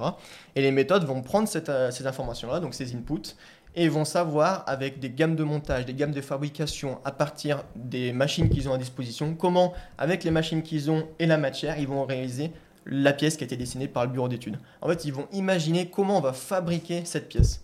Euh, donc voilà, ça reste un petit peu subtil la différence avec le bureau d'études. C'est- Ouais, c'est ce que j'allais dire. On est quand même proche quand même de la. on est proche, souvent les, conception, là, les hein, deux euh, sont souvent très liés. Ils travaillent ensemble. Euh, exactement, ils travaillent ensemble parce que les informations, bah, imaginons que le bureau d'études a mal conçu un système euh, et que le méthode, ils peuvent pas fabriquer euh, ce système avec les- les outils qu'ils ont à disposition. Alors ils vont revenir au niveau du bureau d'études pour faire des modifications et faire en sorte que la pièce puisse être bien fabriquée. Euh, donc voilà, ça c'est les méthodes, c'est comment on va fabriquer la pièce, avec quels moyens, quelle, ga- quelle gamme de fabrication. On peut faire du maquettage, des prototypages. Des prototypages, Euh, voilà. on euh, teste, on voit si ça répond des tests, ouais, ouais. aux, aux demandes du bureau d'études. Et après, on, comme on dit, on varie entre les deux pour pouvoir résoudre à la fin la, la pièce que, que l'on souhaite. Là, j'ai donné l'exemple de la fabrication d'une pièce à proprement parler, mais des méthodes, ça peut rentrer aussi dans la maintenance. Ça veut dire quoi? Ça veut dire que lorsqu'un mécanicien va faire une tâche de maintenance, bah, peut-être qu'à un moment, il va se rendre compte que cette tâche-là, par rapport à la carte de travail qu'il a de papier à réaliser, ben, des fois, ça marche pas très bien ou euh, on, a, mal accès à une pièce, etc. Ben, les méthodes vont pouvoir faire remonter cette information aux ingénieurs, aux concepteurs pour pouvoir modifier la carte de travail en conséquence et du coup changer la maintenance au quotidien. Donc voilà, les méthodes, c'est vraiment imaginer les process de comment on fabrique une pièce ou un procédé de réalisation. Pour avoir un exemple concret, là où tu as fait ton alternance, donc dans la PME qui sous-traite pour euh, Safran et pour faire les tra- futurs trains d'atterrissage des Néo, 320 Ouais. Néo, eux ils se situent où alors euh, Bah, c'est Une- petite c'est un PME mix comme des ça deux, vu que C'est un mix des deux PME, il n'y a pas Voilà. vraiment un espace dédié au bureau d'études ni aux méthodes. C'est un peu un, un mix des deux, c'est-à-dire qu'on a une ou deux personnes qui vont être référentes du bureau d'études et des méthodes, qui vont travailler au quotidien pour une dessiner vraiment sur modèle numérique les pièces et l'autre qui va décider la gamme de fabrication, l'envoyer à l'usineur qui après va fabriquer cette pièce avec sa machine. Euh, Franck May, si le bureau d'études conçoit une pièce parfaite mais impossible à produire par exemple, Et bah c'est exactement ça. C'est ce qui peut la arriver. aussi, punchline hein. qui résume tout. Exactement. Ça peut arriver, hein, c'est que les bureaux d'études, des fois, sont peut-être aussi un peu éloignés euh, de la fabrication, de la production en elle-même. Euh, alors ça, ils ont des fois plein d'idées qui peuvent, sur le papier, fonctionner, mais quand on se rend compte qu'il faut la fabriquer, bah, ça matche plus, ça marche plus. Donc là, les méthodes, Les méthodes rentrent en compte. Ils vont rectifier le tir. Exactement. Il y, a des, il y a du boulot aussi là dans ces domaines. hein. Oui, là, dans Ça recrute aussi, Dans, hein. dans tous les points qu'on va évoquer, il y a- ça recrute euh, beaucoup. Nous avançons. Troisième domaine. Alors là, c'est plus facile. hein. Fabriquer et assembler. Alors là, il y a une multitude de métiers. Je pense, bon, c'est le, c'est le cœur. euh. Fabriquer et assembler, c'est, c'est, c'est top départ. Je suis, je fabrique, j'assemble, je fabrique, j'assemble. Pour fabriquer, pour assembler, je, je fais, je fais de là, de là, de là. Ah, Compagnon si. sur la ligne de production. Alors, le on, va, mot on va garder production. On production, va garder production. production, fabrication. On, est, on y est. On y est aussi. On y est aussi. Voilà. Alors là, euh, il y a un paquet de métiers. hein. Ouais, là, on va pas, on va pas tout euh, détailler, mais la, famille de production, donc une fois qu'on a, encore une fois, je vais rappeler la chaîne, parce que je trouve que c'est important, une fois qu'on a euh, imaginé la pièce au bureau d'études, une fois qu'on sait comment on va la fabriquer avec les méthodes, et ben il nous reste à la fabriquer, cette pièce ou cet ensemble. Et donc là, on retrouve plein de métiers. On va avoir bah, tout ce qui est euh, au terme de, de chaudronnier. Donc là, là, on va avoir la chaudronnerie, on va avoir les métiers d'usineur, de stratifieur, enfin tous les métiers en lien avec la fabrication d'une pièce. Donc là, on est vraiment, si je puis dire, euh, dans le concret. On va vraiment fabriquer une pièce. On va partir de lignes de code ou de plans et on va en sortir une pièce concrète. Donc ceux qui aiment voir du concret, qui aiment fabriquer au quotidien, c'est des métiers qui peuvent être super intéressants et qui sont encore une fois très sous tension. Je pense à tout ce qui est chaudronnier ou même tout ce qui est stratifieur. Stratifieur, c'est ceux qui fabriquent des éléments en composite. Et aujourd'hui, vous n'êtes peut-être pas sans savoir que l'aéronautique investit et utilise énormément de composites. On pense entre autres à la 350 de chez Airbus qui est fabriquée à au moins 50%, j'ai pas le chiffre exact, mais en composite. Largement, ouais. Et c'est ça aussi qui a contribué au fait que euh, ce qui s'est passé au Japon. Oui, hein, euh, les, flammes, ça se consomme beaucoup plus lentement. Exactement. Hein. alors, je suis pas un spécialiste de tout ça, mais voilà, j'ai vu que c'est comme c'est un avion en composite, ça, ça retarde aussi euh, l'étendue du feu dans, dans le fuselage. Alors, on m'a demandé, de, je crois, de décrire le métier de chaudronnier. En gros, chaudronnier, c'est on va fabriquer des tôles, donc toutes ces parties qui peuvent être fuselage, enfin tout ce qui est structure, on va dire, euh, à partir de, de, tôles métalliques. Donc, on va les former, on va les chauffer, on va les, les, mettre en forme pour faire des, des, des structures, des ensembles. Donc vulgairement, c'est ça, chaudronnier. Donc sur euh, ouais, un, morceau de fuselage. Voilà, c'est ça. On va modifier en fait une, tôle, un, objet métallique pour en faire une forme ou un objet qui permet à l'avion après de, voler correctement. Alors quand on dit tôle, ça fait un peu lourd en, poids. ah oui, alors évidemment après il y a des sur les avions, ça peut être aussi des d'autres matières. Enfin, ah bah ça peut être des, des bon, la chaudronnerie, c'est vrai que c'est le métal à la base. Ça peut être euh, des tronçons d'ailes, des, tronçons d'ailes, voilà. C'est certainement tout ce qui est on va dire avec la structure, les planchers, oui voilà, le, un train, le fuselage. Alors le train, ça peut être plus c'est certainement plus de, l'usinage. De l'usinage euh, Voilà, c'est l'usinage. Donc on part avec des machines-outils, on va, on va taper dans de la matière pour créer une forme. Euh, là, la métallurgie, c'est plus on part de, plaques qu'on vient mettre en forme, qu'on vient chauffer, modifier pour, euh, pour en faire un, objet. Alors fabriquer et assembler, donc c'est la production. Il y a des ingénieurs aussi, des techniciens, des opérateurs. Mais c'est surtout aujourd'hui tout ce qui est par rapport aux opérateurs qui sont très, très demandés. Parce que oui, on a des gens qui imaginent, on a des gens qui testent plein de choses, mais concrètement, à la fin, qui réalise l'objet bah, ça, on n'a plus beaucoup d'opérateurs qui le font. Donc même si les cadences peuvent, euh, comme on disait, d'Airbus augmenter, augmenter, augmenter euh, chaque, mois, d'un moment, si on n'a plus les personnels qui vont bah, faire concrètement la tâche, eh ben, on ne pourra plus avancer. Donc, euh, On peut dire que les métiers en tension, ce sont ceux de la production. Hein. Entre autres. Entre autres. Hein. Et on verra aussi avec la maintenance un peu plus tard. Tout ce qui est maintenance et production, c'est en tension. Parce que plus on va avoir d'avions qui va voler ou fabriquer, plus il faudra encore une fois du personnel pour répondre à cette demande. Alors les métiers de la production, chaudronnier, nous avons aussi, tu peux nous réexpliquer le stratifeur Alors, bah, dans la logique, c'est un peu pareil que la chaudronnerie. Euh, le seul, la différence, c'est qu'on va travailler sur tout ce qui est composite. Euh, donc, c'est mettre en forme des fibres de verre, des fibres de carbone avec toute la partie C'est le chaudronnier du composite, en fait. Exact, c'est un peu ça, voilà. Vulgairement, c'est un peu ça. Alors, on a aussi l'ajusteur monteur de, cellules. Voilà. Bah là, typiquement, c'est les métiers qu'on va retrouver sur les chaînes d'assemblage de chez Airbus ou d'Assaut ou enfin d'autres d'autres constructeurs où euh, les constructeurs vont euh, sous-traiter toute la partie fabrication et ils vont recevoir toutes ces pièces dans les lignes de fabrication, les lignes d'assemblage. Et là, on va retrouver du coup tous les, opérateurs, les ajusteurs, les monteurs pour mettre en place toutes ces petites pièces qui vont à la fin créer notre aéronef. Alors c'est pas la stratosphère, c'est vrai que je sais pas comment j'ai dit le stratifeur. c'est pas évident un stratifeur à dire. donc les ajusteurs monteurs, donc on est plus sur les. j'ai une question par rapport à ça juste après. Mhm. Euh, on a aussi les soudeurs. Évidemment. Les techniciens d'usinage. Alors soudeur ou soudeuse, hein, attention à chaque fois, technicien, technicienne d'usinage. Là on a un, deux, trois, quatre, on a cinq métiers pour la production. Ce sont un peu les métiers phares. Et il y en a d'autres. Il y a bien sûr d'autres. Mais voilà, soudeur, bah oui, soudeur. Tout de suite, on pense peut-être plus au métier de cheminot qui va souder mais non. Et je veux dire, c'est aussi ça, fabriquer des avions. Oui, et puis on peut donner aussi un exemple, par exemple, de, de créateurs de, harnais électriques. Parce que dans les avions, aujourd'hui, tout est électrique, les commandes de vol, etc. Et bien évidemment, il faut les créer, ces, ces, câblages, il faut les, ces schémas. Donc pareil, on a beaucoup de métiers dans la création de faisceaux, de harnais, qui permettent bah, d'être mis après avec les ajusteurs sur l'appareil. Donc ouais, vraiment, il y a beaucoup, beaucoup de métiers dans la production. Alors les ajusteurs, on a parlé des, des chaînes d'assemblage. Il y a de plus en plus de robots aussi. Alors c'est un petit, peu, un, petit paradoxe. Euh, enfin, et même de nouvelles technologies. de nouvelles technologies. venir avec. Euh, ah oui. Avec ça, c'est une bonne transition. Très bonne transition. Voilà, il y, a aussi des robots. Quand on voit les, les, chaînes d'assemblage d'Airbus, là, moi j'en avais, visité, avais visité une à, à Hambourg mhm. avec euh, des parties complètement robotisées et, et, en même temps on a besoin les métiers sont en tension donc voilà est-ce qu'il y a un équilibre qui va se faire entre l'automatisation? Il y a des métiers qui seront irremplaçables Évidemment, il y a des métiers qui sont irremplaçables. Après, est-ce que j'ai la réponse exacte à cette vague question Je ne sais pas forcément, mais le but étant que les robots ne remplacent pas l'humain. L'humain peut arriver, et c'est ce qu'on appelle le facteur humain, à faire des heures, des fois de montage, de, fabrication. Donc le robot, souvent, est là plus pour contrôler, pour vérifier s'il y a des aspects qui ont été bien faits ou pas.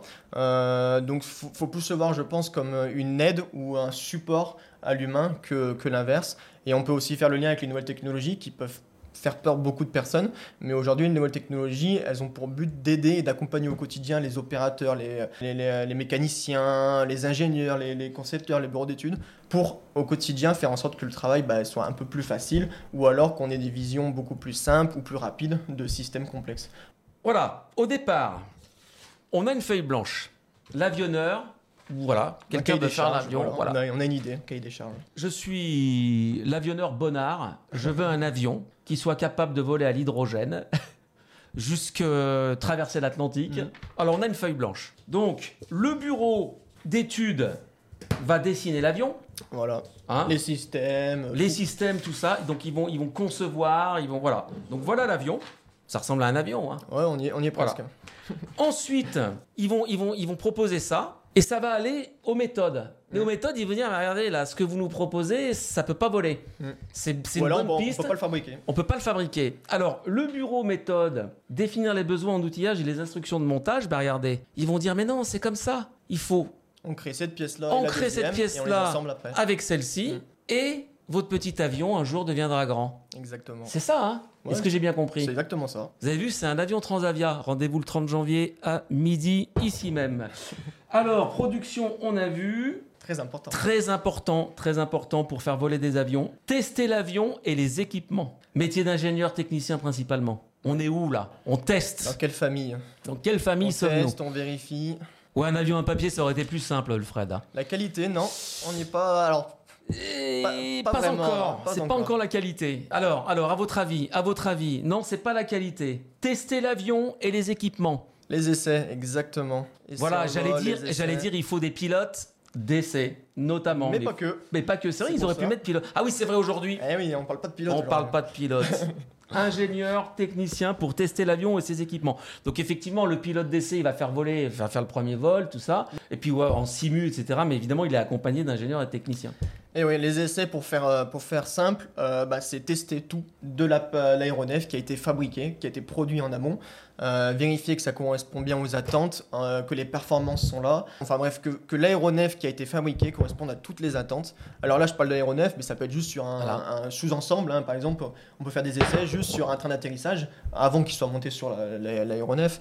Mais le but Oui, des ça peut, essais, ça c'est... peut être faire juste un train, le Voilà, faire sortir. exactement. Des, C'est des- les essais, on essaye tout. Comme les moteurs quand on balance des poulets, là. Oui, hein, voilà. pour voir un peu leur, euh, Exact, leur capacité à résister au choc aviaire. Ça fait partie des essais. C'est des essais. Donc On là, il y a des ingénieurs, des techniciens qui vont prendre des notes. euh, voilà. Et ça, c'est des métiers qui sont très intéressants parce qu'on en fait beaucoup référence à la réglementation euh, pour que les essais qu'on va faire soient en cohérence avec les, euh, exigences des réglementations européennes, etc. Et ce qui est super intéressant, c'est qu'avant de tester l'avion en vol, évidemment, on va le tester au sol. Euh, donc, on va tester d'abord tous les équipements qu'on appelle au sol. Donc, et si tous les équipements au sol ont été validés, alors on passe aux équipements en vol. Donc on a les essais au sol et les essais en vol. Voilà, c'est une grande famille de métiers qui sont vraiment très intéressants où là, on va être plus amené à vraiment voir quasiment la finalité de l'aéronef fabriqué ou pour ceux qui aiment vraiment être au pied de l'avion ou être au pied des systèmes fonctionnels, c'est des métiers qui sont super euh, super enrichissants encore une fois. Et aussi, j'ai oublié une partie des essais qui sont importants, c'est tout ce qu'on va appeler euh, la partie euh, contrôle non destructif. Alors peut-être que ça ne parle pas trop à Ah oui, certains, c'est ce qu'on appelle le CND. C'est qu'en fait, on va vérifier tout au long de la fabrication de la pièce, à un certain moment, que le matériau ou l'ensemble qu'on a créé, eh ben, il n'a pas de des fissures en interne, etc. Euh, donc c'est tout ce qu'on appelle le, le CND, donc les contrôles non destructifs. Donc là, pareil, c'est des métiers assez, euh, assez précis, mais qui peuvent être accessibles avec les- les- dans les métiers de l'industrie aéronautique, qui sont super, super intéressants également. Et en passant chez Polyaéro, on peut aussi. euh, On voit un petit à- peu de, de en sortie, contrôle aller- destructif, évidemment. D'accord. Tous les, tous les aspects, les, les, les, euh, les- les compétences à avoir pour ces métiers, on va les évoquer dans, dans les formations à Polyro. Allez, dernière famille. Après, il y y a des sous-familles mais on- on- qui sont assez évidentes, vous, vous allez voir. Entretenir et réparer. Alors là, on en a déjà parlé tout à l'heure. Bravo Nesquik. Oui, là, c'était. Donc là, c'est aussi un, un, un abord- Alors, j'ai vu juste une petite question avant sur les outils de CND. Alors, je vais pas forcément Darty. tous les évoquer, mais on a tout ce qui est ce qu'on appelle le reçuage, euh, les ultrasons, l'endoscopie, etc. Euh, mais bon, ça, on rentre vraiment dans le vif du sujet, donc je pense pas que ce soit l'objectif aujourd'hui. Mais du coup, pour la maintenance, donc on vient sur un des derniers, euh, des derniers cinq points de notre poster, euh, des métiers de l'industrie aéronautique, où évidemment, une fois qu'on a fabriqué notre pièce, qu'on l'a testée et qu'elle vole, et ben, il faut l'entretenir tout au long de, sa vie. Et donc c'est là que rentre en compte la maintenance. Et dans la maintenance, euh, encore plus, on a vraiment des, dizaines et des dizaines de métiers qui, qui, rentrent en compte dedans. On va avoir le mécanicien qui va changer la pièce défectueuse ou la changer en amont pour éviter qu'elle casse lorsqu'elle vole. Euh, donc ce qu'on appelle la maintenance soit préventive, soit curative. Euh, donc on a ce, cette personne-là qui va concrètement changer la pièce, mais on a aussi euh, la, toutes les, techniciens qui vont gérer la maintenance au quotidien. Ça veut dire quoi? Ça veut dire que tel avion arrive à tel moment dans l'entreprise pour être euh, en maintenance. Eh ben, est-ce qu'on a la place pour accueillir l'avion? Est-ce qu'on a les outils et les équipements nécessaires pour pouvoir faire la maintenance? Enfin, c'est gérer tous les aspects autour. On va avoir, et je l'évoquais tout à l'heure également, tous les métiers en lien avec la navigabilité. Euh, donc, qu'est-ce que j'entends par là? C'est euh, des métiers qui permettent au quotidien de voir euh, les heures de vol effectuées par les aéronefs, donc hélicoptères, avions, et au bout de certaines heures de vol, et ça c'est défini par les, constructeurs, l'avion, par exemple, toutes les 50 heures, doit partir dans le centre de maintenance pour changer telle pièce. Et donc, c'est faire en sorte que de gérer sur une compagnie tous les avions d'une flotte et dire bah, cet avion à tel moment doit partir en maintenance, il doit changer telle pièce, qu'un autre avion peut voler encore 100 heures. Enfin bref, c'est gérer toute cette navigabilité. Donc, c'est encore un aspect assez, assez intéressant. Donc, il y a vraiment énormément de métiers dans la maintenance qui sont euh, super passionnants. Alors, entretenir et, préparer, et réparer, pardon, là aussi, métier d'ingénieur, technicienne, mécanicienne, voilà, pour répondre à Aerodub on met des E partout maintenant. Bah, c'est vrai, hein, les filles, venez travailler dans l'aéro. Donc vous avez vu un petit peu hein, cette famille. Je pense qu'on va pouvoir mettre, on va bientôt mettre l'infographie en ligne. Mmh. Juste, il y a quand même des sous-familles à côté de tout ça. Bien sûr. Bah, les avions, par exemple, euh, pour, avant qu'ils volent, il faut les vendre aussi. Bah, bien sûr. Bah, il y a tous les métiers qu'on avait appelés hein support. Là, c'est vraiment les métiers concrets. Métier support, support, voilà. On a la qualité, ça avait été évoqué, je crois, dans le chat un peu plus tôt. Euh, la qualité. Contrôler, améliorer. Voilà, contrôler au quotidien que euh, les, euh, tous les personnels qui vont travailler sur la fabrication de l'aéronef ou de le, du, du sous-ensemble vont bien, bien, respecter les règles de sécurité, les règles de fabrication, la réglementation en vigueur. Donc, ça, c'est toute la partie qualité. On va voir la partie commerciale, évidemment. Bah, il faut les vendre, ces, ces aéronefs ou ces sous-ensembles. Donc, là, il y a une partie commerciale qui rentre bien évidemment en compte.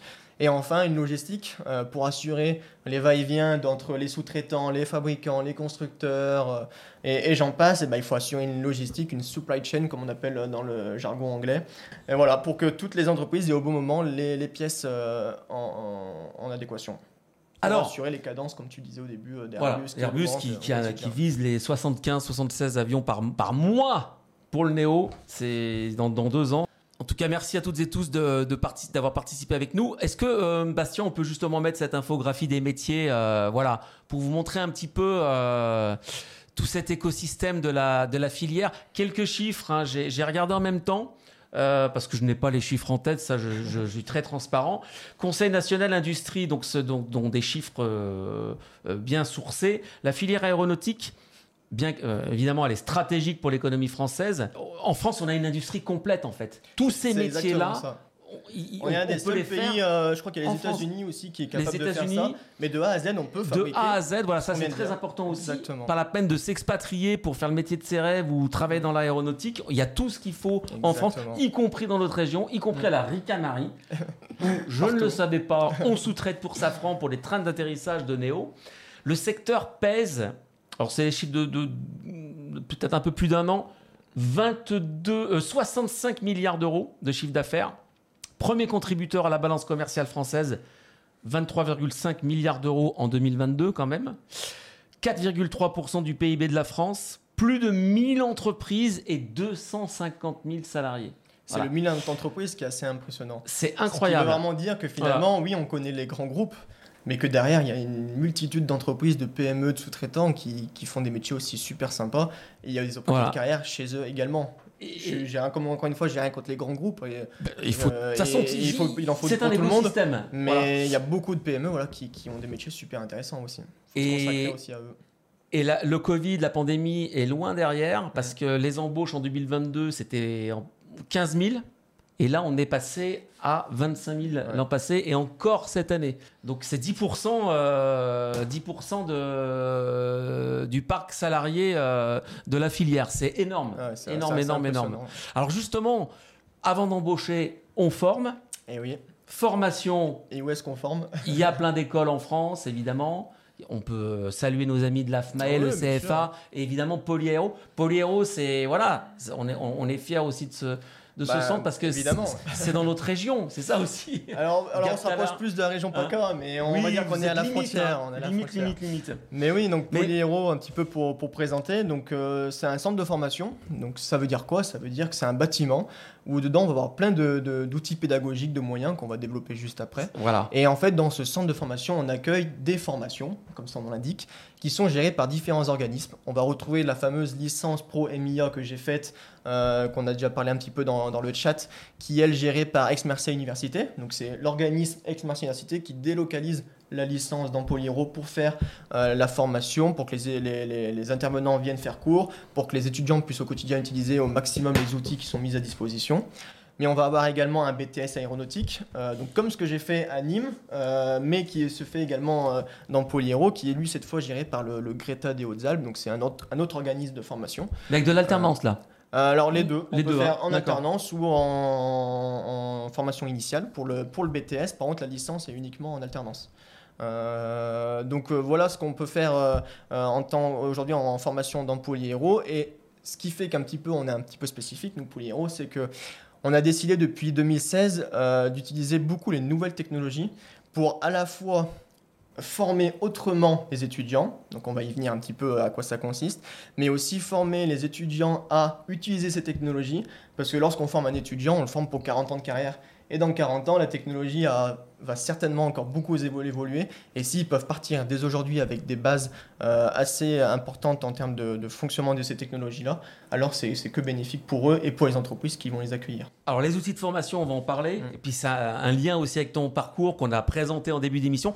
Émission spéciale métier hors pilotage. Voilà, on, a, on découvre un parcours un petit peu le- la, la filière et cette multitude, cette incroyable richesse, diversité de métiers et d'opportunités de- d'embauche. ça, très important aussi. Une question sur Polyhéro, vous avez combien d'apprenants à peu près là de... Alors environ par an, on forme une centaine d'étudiants Une centaine d'étudiants ouais. D'accord Euh, donc c'est environ une centaine d'étudiants, ce qui fait que pour à peu près euh, di- di- dispatcher, c'est environ 60 étudiants en licence, donc au niveau bac plus 3, euh, une trentaine euh, en BTS, et après on a d'autres formations euh, qui sont à droite à gauche, des formations plus courtes ou sur des, des, des, on va dire des domaines un peu plus spécifiques, mais on, on va dire environ Une centaine Et d'étudiants pour par an. rentrer, il faut... Et pour rentrer, bah, il faut directement se a- candidater avec les organismes de formation directement. Là, c'est pas Polyhéro qui va faire ce qu'on appelle le, le recrutement, Ouais. parce que nous, on accueille les formations et on met, on met à disposition nos moyens pédagogiques, mais c'est du coup directement ex-Merci Université ou le Greta des Hautes-Alpes, auquel bah, il faut se, se référer pour aller euh, candidater. Donc c'est via euh, soit euh, Parcoursup, je crois, pour le BTS, le Greta des Hautes-Alpes, ou sinon c'est via... euh, ah, je ne sais plus exactement, le- j'ai oublié le, le terme, mais pour c'est le Parcoursup, mais des études supérieures. Je- Ah, ça va, ça va me revenir, mais euh, Bon, j'ai perdu cas, le... Voilà, Ouais, c'est ça. c'est pas compliqué quoi. Non, non, ça se fait très Mais c'est bien. pas, euh, e-candidat, voilà, il y a un message, il y en a qui réagissent. E-candidat, ouais. Avec e-candidat. Ju- Juste euh, pour rebondir aussi sur la question tout à l'heure de Full Glider, là, pour remplir les formations, ça, pas, vous n'avez pas de problème, vous, ça va, c'est 100%. euh, Honnêtement, on est. vous, re- vous refusez des candidatures, peut-être on, non on- on essaie de refuser jamais personne, évidemment, mais euh, évidemment, Parce que il y a quand 100, même c'est pas de- énorme non plus, 100. C'est pas énorme, mais on veut aussi faire en sorte que les étudiants qui apprennent euh, soient dans des conditions d'apprentissage agréables. Ce que j'entends pas là, c'est pas d'être 70 en salle de cours pour apprendre. Le but, c'est de faire des, euh, des petits groupes où ils vont travailler sur des, sur des technologies ou sur des moyens pédagogiques. Donc, on limite aussi un certain nombre d'étudiants pour que la- l'apprentissage se fasse de, de manière quali- qualitative. Est-ce qu'il y a des étudiants qui viennent se former chez vous sans être nécessairement passionnés par l'aéro au, départ? Bien sûr, bien sûr, parce Ouais. que. Alors Ça, c'est un point important quand même. Ah, hein, évidemment. euh, voilà, on bah, n'est pas obligé d'être un donner, euh, passionné d'avion pour faire le métier de chaudronnier ou autre, ingénieur. euh, Bien sûr. Bon, y être intéressé, c'est un plus quand même. Mm, mm. Mais voilà, Exactement. Ben, je vais prendre l'exemple de la licence, vu que c'est celui que je maîtrise le mieux, étant donné que je suis passé par là. Euh, la licence pro, donc MIA, elle est ouverte. euh, MIA, donc c'est quoi Métier d'industrie aéronautique. Voilà. Donc, il faut avoir un bac. LPMIA, pour toutes celles et ceux qui. Voilà, le code LPMIA, c'est licence pro, méthode, euh, métier, Métier d'industrie. aéronautique. Et pour y accéder, c'est pas très compliqué. Il nous suffit d'avoir un bac plus 2. Que ce soit, j'ai envie de dire, un peu n'importe lequel. Il y en a qui sont venus avec des BTS euh, électrotechniques euh, ou, des, euh, ou du, de- du dessin industriel, enfin vraiment de, de secteurs di- différents. Que ce soit du, aussi ce qu'on appelle le, le DUT, maintenant ça s'appelle le BUT, c'est tout ce qui est bachelor universitaire technologique avec les IUT, etc. Euh, J'ai connu, j'ai il faut connu à l'époque. avoir un niveau bac plus 2 pour pouvoir accéder à la licence. Bac plus 2. Et avoir une alternance, donc une entreprise qui est capable d'accueillir l'étudiant pendant six mois dans l'année euh, en, en- en entreprise. Donc ça, c'est les deux, les deux conditions pour pouvoir y accéder. Et, euh, et je voulais en venir où, du coup? Bah, je- on, euh, non, bah non, bah, c'était ça. Oui, c'était les Oui, conditions. les passionnés, voilà. Et oui, les voilà, du et les coup, passionnés, et du voilà. coup, comme j'ai dit, bah, ça peut, on peut venir de différents domaines. Pas forcément être passionné par l'aéronautique, mais la passion, elle peut arriver après, une fois qu'on fait la, la formation. Donc, euh, on n'est pas obligé d'être forcément passionné par l'aéronautique pour y arriver. Mais avoir l'intérêt pour la technique. mais avoir l'intérêt voilà, pour l'ingénierie qu'il y a derrière, la conceptualisation, les nouvelles technologies, encore une fois. Euh, c'est surtout ça qui, qui, qui est recherché. Et l'envie d'apprendre. Et l'envie d'apprendre. Bah, ça, c'est. Je crois que c'est partout, ça. hein. Bah, il faut. hein. Alors, on aborde euh, la, la dernière partie de l'émission. On est toujours sur les métiers, évidemment, sur la formation en particulier. Mm. Pour former aujourd'hui, on a déjà parlé de- en présentant les métiers des nouvelles technologies, des Mm. moyens euh, d'exercer le métier, mais, il faut, mais ces moyens, on les trouve déjà dès la formation. Les moyens pédagogiques, les outils, les moyens pédagogiques. Alors toi, ce qui est intéressant, rappelle-nous, t'es es resté chez Polyaéro en fait. Eh oui, bah, le paysage était sympa, le métier qu'on me proposait également, donc je me suis dit pourquoi pas me lancer dans cette aventure. Et en me lançant dans cette aventure, bah, je me suis retrouvé à être responsable de ces fameux moyens pédagogiques que tu, que tu disais.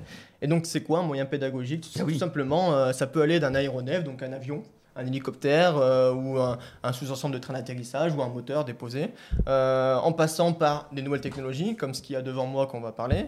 Euh, enfin, c'est tous les, supports, les moyens qui vont permettre de, de travailler pour comprendre des notions, des notions génériques qu'on a vues en amphithéâtre ou en cours. Le but, c'est de travailler sur ces outils-là pour permettre de comprendre les notions qui ont été évoquées en cours. Donc, c'est utiliser des, des systèmes réels ou des technologies, des simulateurs pour Alors, améliorer nous- Tu l'apprentissage. vas nous en présenter. On va peut-être voir aussi qu'on a, on a quelques vidéos pour vous. Euh, c'est bien aussi de, de montrer à quoi ça ressemble. Euh, mais vous avez des maquettes euh, grandeur, grandeur là-bas, Bien des sûr, bah, alors dans, dans alors, comme c'est un plateau technique, on va retrouver bien sûr les salles de cours classiques, j'ai envie de dire. Euh, c'est là où on va faire bah, l'amphithéâtre, comme ça a été évoqué dans, le, dans le chat, ou les cours, on va dire, classiques, théoriques. Mais évidemment, après, une fois qu'on a fait nos cours classiques, il faut aller un petit peu sur le terrain et toucher du concret. Donc pour ça, on a un hangar. Euh, un hangar qui fait plus de 700 mètres carrés, on va retrouver des, des aéronefs, donc euh, euh, on va avoir un hélicoptère, un dauphin, une alouette, on va avoir Je mets des quelques NCR images, tiens, Bastien. 4S, voilà, on peut voir un Voilà petit le peu, site là. Euh, le, le- le bâtiment de l'extérieur, mais on va voir du coup un hangar où concrètement on va voir les appareils. Ah bah regardez, Euh, on rentre dans le hangar. Voilà, donc on a du TB10, du MCR. On voit comme euh, ce qu'on a là, on peut faire peut-être une petite pause. euh, la technologie de, de scan 3D, donc là ça nous permet euh, de travailler sur la les deux premières familles de métiers qui est le bureau d'études et les méthodes. Donc ça veut dire qu'on va scanner euh, un modèle concret. Donc là on voit, c'était juste avant euh, un moteur Ariel, donc un moteur d'hélicoptère. Et on va pouvoir le scanner entièrement, récupérer son modèle numérique en 3D et faire ce qu'on appelle du rétro-engineering, c'est-à-dire euh, récupérer son modèle 3D et après faire des modifications en CAO sur ordinateur. CAO, conception assistée par ordinateur. Et là, le- pouvoir, le- euh, ça c'est un vrai moteur ça, c'est exactement, c'est un vrai moteur qu'on est en train de scanner et on voit sur l'ordinateur qui est à gauche son modèle, son jumeau Ah oui, numérique on le voit là, 3D. ouais, ouais, sur la gauche ici. Là, voilà. Exactement. Ah ouais. Mais vous les récupérez où ces moteurs là, ces outils là Ah bah euh, c'est soit souvent les, euh, les fournisseurs qui souvent c'est des, des appareils qui sont en rebut, c'est-à-dire qui sont plus en capacité de fonctionner ou d'être utilisés dans l'industrie, mais qui sont en super bêta. Donc on va avoir euh, gentiment des, des donateurs ou sinon on va acheter des modèles euh, chez, les, chez les constructeurs ou chez les entreprises euh, partenaires pour pouvoir récupérer ça et travailler sur des objets qui sont réels et concrets, concrètement utilisés dans l'industrie. C'est vrai que l'endroit est magnifique. du- du- oui, bah, c'est c'est l'avantage. C'est un, environnement de travail quand même. euh, vous voyez, n'ayez pas peur. L'aéro recrute et regardez ces centres de formation qu'on trouve comme Polyaéro. Regardez ce cadre, les montagnes sur l'aéroport. Ah, on est vraiment sur L'aérodrome de Qatar. est, est juste à côté. hein. Vous êtes de l'autre côté des pistes en fait, hein, pour bien c'est situer. ça, voilà. euh, Il y a la piste au milieu, les entreprises d'un euh, voilà. côté et nous de l'autre. Et- et- exactement. Donc c'est ouais, c'est magnifique. Puis il y a des montagnes. Et il y a Ah les là là montagnes, là là. et il fait aussi toujours beau. Et fait- ah oui, c'est vrai que c'est un microclimat C'est- là-bas, c'est les Hautes-Alpes. plus hein. de France, donc ça c'est c'est vrai que c'est agréable. Mais voilà, pour revenir au scan 3D, donc c'est le but, c'est de faire du rétro-engineering. Euh, et après, ces modèles numériques qu'on va récupérer, on va pouvoir faire plein de choses, soit les imprimer en 3D, ce qu'on verra juste après, pour pouvoir faire du prototypage, euh, soit les modifier en donc modifier le, le modèle 3D pour pouvoir après refaire des tests en soufflerie ou pouvoir euh, euh, le voir avec de la réalité augmentée, de la réalité virtuelle qu'on va voir également juste après. On Donc, voit bien le, moteur Voilà, euh, scanné, là, voilà. Les salles de cours. De. Mais alors, ton métier, Là, c'est la CAO. là. Donc là, ils sont en train de modifier euh, des, des pièces en 3D.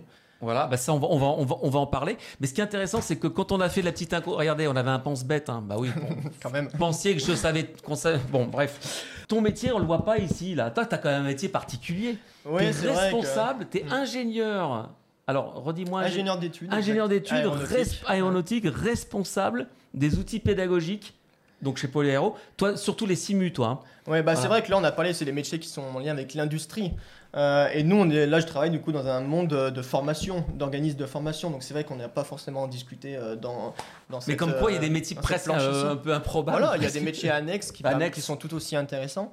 Euh, Et mais ça n'empêche pas au quotidien de voir ces métiers-là, parce que vu qu'on va former à ces métiers, automatiquement, je dois minimum les maîtriser ou savoir de quoi on parle. Donc ça me permet de toucher un petit peu à tout, mais en ayant un- une vue extérieure et de pouvoir former les étudiants à ces métiers-là. Et, et toi, justement, pourquoi tu as choisi de, de faire ce métier? Pourquoi tu es resté dans, dans la formation finalement? Ouais, c'est une excellente question. Euh, euh, pourquoi? Parce que alors, l'opportunité déjà de travailler avec des, des moyens pédagogiques qui sont assez novateurs. Je veux dire, en France, il n'y a pas beaucoup, ou même pas, à part Polyhéro, d'organismes de formation qui est capable de regrouper autant de technologies nouvelles et qui On va de les détailler après. euh, de cette façon-là. Donc c'est vrai de travailler sur des moyens pédagogiques qui sont hyper innovateurs, euh, c'est un vrai plus et c'est une, une chance euh, assez importante. Euh, mais c'est surtout aussi le fait de pouvoir partager un peu sa passion et, euh, et ses connaissances avec des étudiants. C'est très enrichissant, c'est un, un vrai travail au quotidien, c'est pas forcément évident. Mais voilà, de pouvoir créer des, travaux pratiques, euh, euh, créer aussi des moyens pédagogiques, puisqu'on verra un simulateur qui a été créé entièrement par Polyhero, bah c'est des projets qui sont super intéressants et qui, qui méritent tout autant que des métiers dans l'industrie aéronautique d'être d'être réalisés. Donc t'as pas voulu partir? Bah, non, je, je suis bien. Alors Je ton bien. métier est intéressant. Mm. Il est métier annexe, tu disais, Oui. parce que voilà, tu es, responsable euh, des, des moyens pédagogiques, des outils. Donc surtout toi, c'est les simus. En Mais alors, avec quoi, voilà. ouais. Euh, donc on, on a vu un peu tous ces métiers, tous ces, ces domaines. Mm. Et, et donc pour se former, euh, quel genre d'outils vous avez? Donc euh, on va un peu Alors, les parcourir. on va faire Peut-être- sur les par vidéos. étape. Donc voilà, le premier qu'on a vu, c'est le scan 3D. Voilà. Donc le scan 3D va nous permettre, avec la CAO, donc la conception assistée par ordinateur, euh, de, de voir un petit peu tout ce qui est métier, bureau d'études et méthode. Parce qu'avec ces moyens-là, on va pouvoir euh, créer de A à Z une pièce. Euh, on, a on imagine par exemple de créer une fusée, dis n'importe quoi. Et ben on va pouvoir, euh, soit avec des éléments qu'on a déjà existants dans l'industrie, bah, en scanner un et les récupérer pour après le modifier à notre façon, soit de l'imaginer totalement en CAO, donc euh, sur ordinateur, pour pouvoir après fabriquer cette pièce. Donc là, on reprend les métiers qui sont du bureau d'études et de la méthode Voilà les deux premiers domaines. des nouvelles technologies. Donc Voilà. ça forme les étudiants, on n'est plus là vraiment à dessiner, euh, même si des fois on fait des croquis, mais les, les schémas 2D euh, de l'époque euh, pour créer une pièce, ça n'existe plus vraiment. C'est Alfred qui faisait des croquis à l'école, hein. Oui, voilà, peut-être. comme, voilà, là, comme nous le rappelle on- Nesquik. On imagine la pièce et on la dessine en 3D. Et pour la pédagogie, c'est vraiment beaucoup plus simple de comprendre un système, comment il fonctionne en- en- avec une visualisation 3D qu'avec un plan, un plan de coupe en 2D. Ça, je Oui. pense que c'est assez, assez- assez- assez simple à, à- à comprendre.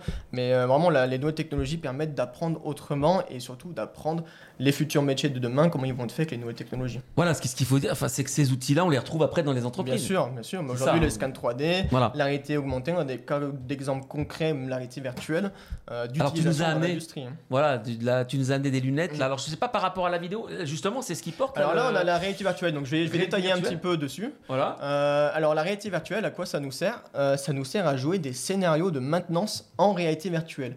Alors juste pour ceux qui connaissent pas trop la réalité virtuelle, qu'est-ce que c'est? C'est un casque qu'on met sur sa tête où on est complètement immergé dans un scénario et on va pouvoir jouer un scénario. Alors souvent c'est, on connaît ça avec les jeux vidéo, mais nous on l'utilise pour vraiment du, du concret. Donc on va réaliser des tâches de maintenance en réalité virtuelle. Alors, on a sauté des cases, on est sur la maintenance, Voilà, c'est pas grave. à quoi, à quoi ça nous sert du coup? Euh, eh ben, Aujourd'hui, lorsque Airbus ou euh, n'importe quel constructeur fabrique un hélicoptère, Ils vont faire appel au bureau d'études qui va concevoir les systèmes. Euh, ils vont fabriquer le système. Ils vont faire euh, en annexe toute la partie, les cartes de travail pour après maintenir cet appareil. Mais on se rend compte des fois qu'il y a des problèmes de fabrication ou des problèmes de conception qui font en sorte que la maintenance au quotidien, eh ben, elle n'est pas facile à réaliser. Parce que je dis n'importe quoi, pour démonter tel euh, circuit électrique, eh ben, il y a un cache qui nous gêne pour pouvoir le démonter. Et en fait, on va jouer ces scénarios avec la réalité virtuelle. Donc l'avantage de ça, c'est qu'on n'est pas obligé d'avoir d'immobiliser un hélicoptère dans le hangar qui coûte cher, qui prend de la place, c'est qu'on l'a dans modèle numérique. Donc on l'a vu juste avant, on avait le, le, H175 pardon, de chez Airbus, voilà, le voici. Et là, on l'a entièrement modélisé en 3D, avec tous les circuits, tous les capteurs, il y a tout dessus. Et on va pouvoir du coup jouer ces fameux scénarios. Et l'avantage de jouer ces scénarios, c'est qu'après, on a des étudiants autour. Alors là, on est passé sur une autre technologie. ah, pardon. Il n'y a pas de problème. Je reviens un peu en arrière. et là, on voit euh, on va le voir tout de suite. Voilà, super. Là, on voit les étudiants qui sont autour, qui n'ont pas le casque, mais qui voient ce que fait l'opérateur dans la réalité Avec les écrans derrière. Exactement. Et du coup, ceux qui sont autour vont dire Ah bah oui, là, en effet, euh, il a une posture pas correcte pour faire de la maintenance, ou alors il porte une charge trop lourde avec ses bras, donc ça respecte pas la réglementation. Enfin bref, on va avoir plein d'aspects de, la maintenance qu'on va pouvoir modifier pour après bah, changer les cartes de travail, faire de la rédaction technique, améliorer la maintenance ou modifier euh, le, design de l'appareil pour qu'il réponde mieux à la maintenance. Bah, c'est vraiment dans l'objectif d'optimiser au maximum la maintenance, de s'entraîner à faire des tâches de maintenance. Comme si on était sur, sur le vrai appareil. Voilà. Donc réalité virtuelle. Ça c'est la réalité virtuelle. Il y a la réalité augmentée aussi. Et il y a la réalité augmentée. Donc là c'était plus simple à apporter que la réalité virtuelle où ça nécessite des, euh, des ordinateurs etc. C'est quoi la différence alors Et bah là la différence c'est qu'on le voit c'est euh, une lunette où on n'est pas immergé dans un monde virtuel. C'est une lunette si je la garde un œil sur l'environnement là. Et que je regarde à gauche ou à droite, bah, je te vois toujours. Donc je suis dans un monde réel mais en superposition on va venir mettre des hologrammes 3D. Oh euh, et ces hologrammes 3D, à quoi ils nous servent eh ben, Ils nous servent pour de la pédagogie à comprendre des systèmes. Imaginons qu'on est en, cours de propulsion, ça tombe bien, c'est moi le prof de propulsion dans, dans Polyhero. Euh, je vais faire mon cours propulsion, donc on va avoir tous les étudiants qui vont avoir un casque, euh, donc un HoloLens comme j'ai sur ma tête. On va tous être interconnectés et on va mettre un moteur, donc on va mettre le CFM56 par exemple, donc le moteur d'avion le plus vendu de, d'avion de ligne dans le monde. On va le mettre au milieu et on va pouvoir faire euh, des plans de coupe, des vues éclatées, prendre des, euh, pièces, les agrandir, les rapetissir, euh, voir les flux d'air, voir les parties chaudes, les parties froides, celles qui tournent, celles qui ne tournent pas. Donc pour la pédagogie, comprendre un, moteur avec ces technologies, ça va nous prendre une heure, alors qu'on aurait peut-être passé 10 heures en amphithéâtre sur des schémas ou des planches 2D, de diaporama, à comprendre comment ça marche. Donc ça c'est pour la pédagogie. Donc ça nous permet vraiment d'apprendre plus facilement et, plus rapidement des, systèmes complexes. Et pour l'industrie, parce que c'est là aussi le double aspect, c'est que dans l'industrie, ces casques-là vont permettre, par exemple, un opérateur qui fait de la maintenance sur une machine, il va mettre son casque, il va scanner un petit QR code sur sa machine, et ça veut dire en temps réel ce qu'il doit faire comme manipulation, quel outil il doit ah prendre par rapport à la carte de travail définie par le constructeur. Euh, donc là, il, est devant, il, est devant, le vrai aéronef. Il a plus sa tablette avec son, son papier à lire chaque étape il suit étape par étape avec les hologrammes. Donc, euh, Outil pour les formateurs et, pour les, les, industries et puis aussi pour les, étudiants quoi. Mais voilà, c'est un ensemble pour une interaction comme la, là. Comme la réalité virtuelle qui est aujourd'hui ici utilisée en industrie. Ah je pense à Airbus, ils jouent exactement les mêmes scénarios que nous pour pouvoir détecter des problèmes de fabrication en amont. Est-ce qu'on a des images Ah bah voilà. Et ça, c'est la réalité augmentée. La réalité augmentée. Donc on voit les étudiants qui ont. Je vais euh, revenir un petit peu. Là, c'est euh, c'en est un aussi. Donc là, on est en amphithéâtre où, par exemple, on est sur le cours de technologie hélicoptère où on va travailler sur les euh, systèmes de rotor, de transmission. Et on les voit entièrement en 3D et on peut faire, là, là ils font un plan de coupe, ils coupent le moteur en deux, ils voient les parties qui tournent, celles qui ne tournent pas, donc pour la pédagogie, alors ça va assez vite. Hein, Là on est déjà sur les simus, mais non mais c'est vrai que c'est c'est quand même incroyable comme, comme outil là. Donc là, voilà, pour bien comprendre l'enseignant, il, les a aussi? Non, Bien sûr, moi, moi l'enseignant, j'ai aussi ma lunette, on est tous, vous avez tous vos lunettes, tous connectés. Et vous partagez ensemble, donc toi tu partages, c'est toi qui as la main là-dessus. Bah, tout avoir la main, je peux choisir les droits, etc.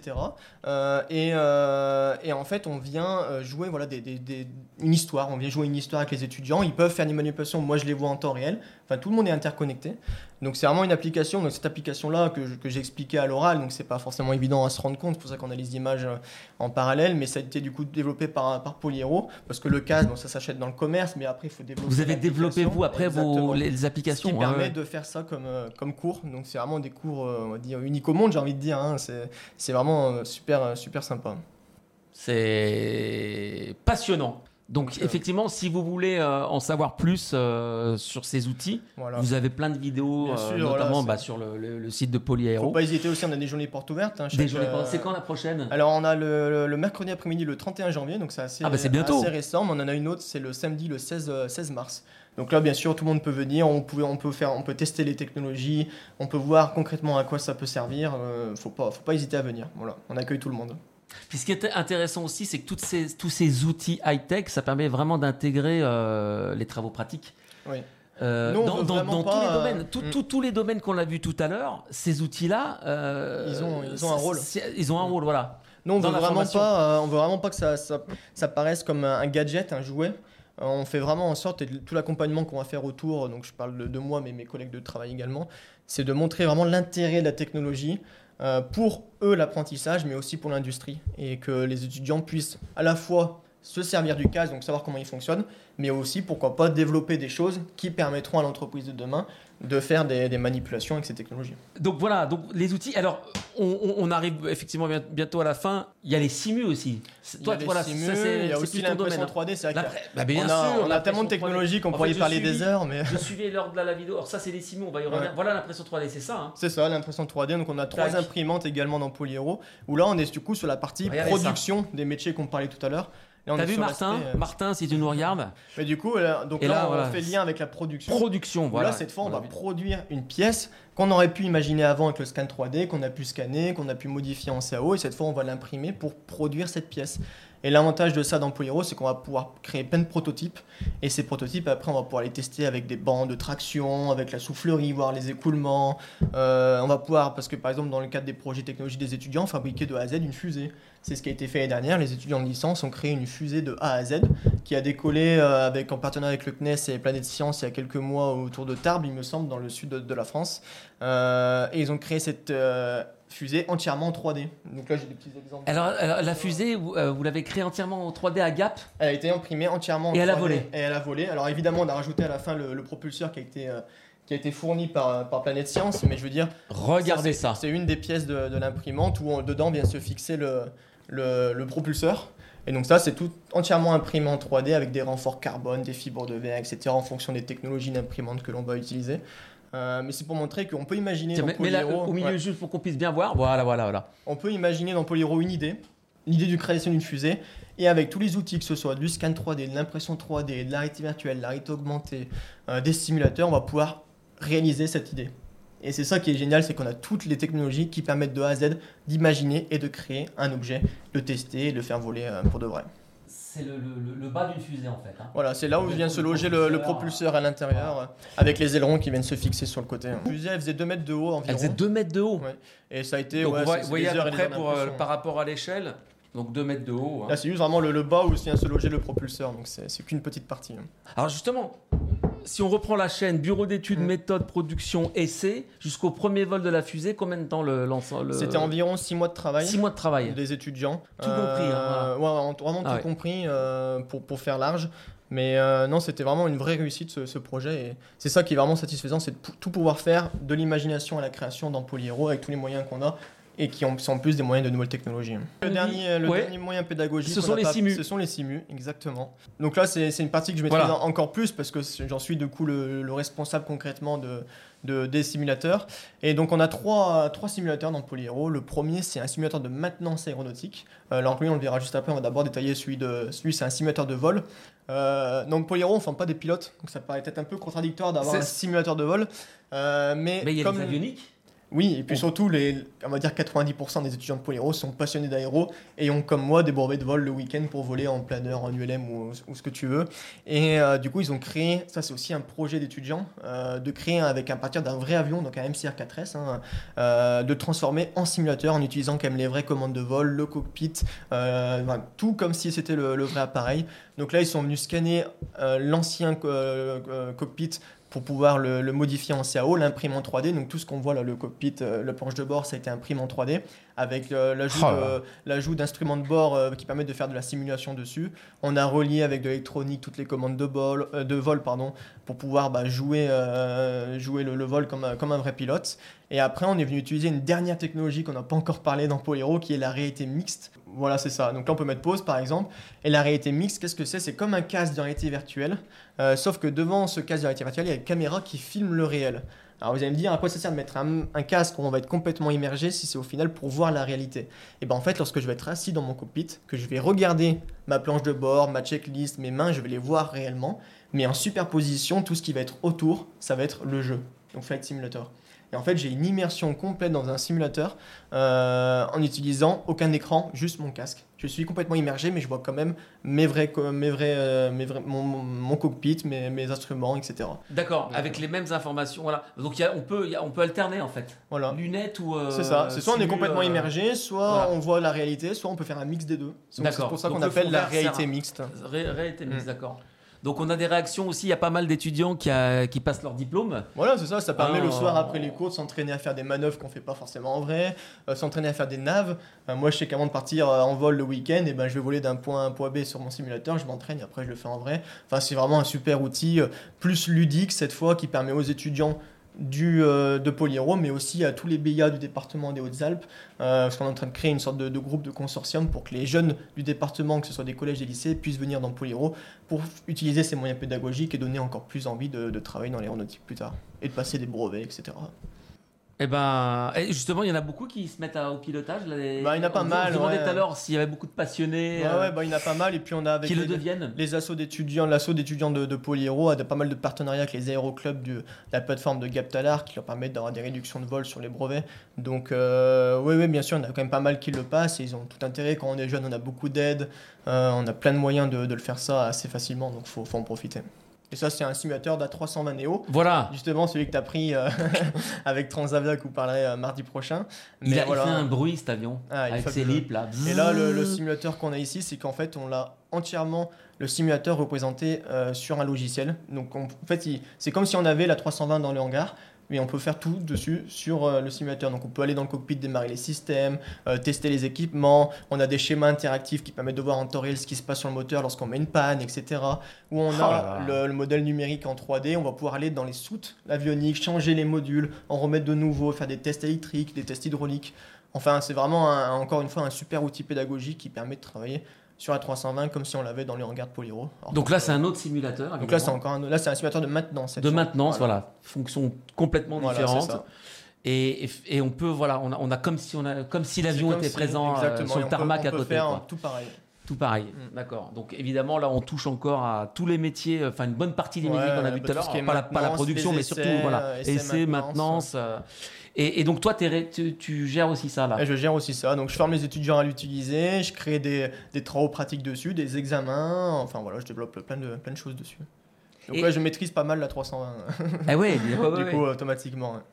Et, et, toi, tu, tu, tu ça t'a pris, enfin, quand tu étais étudiant, tu es hmm. passé par là aussi Je suis passé par là, mais il n'y avait pas forcément. Pour devenir professionnel, enseignant, tu as, as, eu de la formation pour ça ou sur ces outils C'est pas mal d'auto-formation et de formation aussi des entreprises. Parce que ça, par exemple, ça a été acheté avec une entreprise euh, euh, en France qui propose ça. Hein, alors que d'autres systèmes, comme on a vu la réalité augmentée, ça a été développé par Polyhero.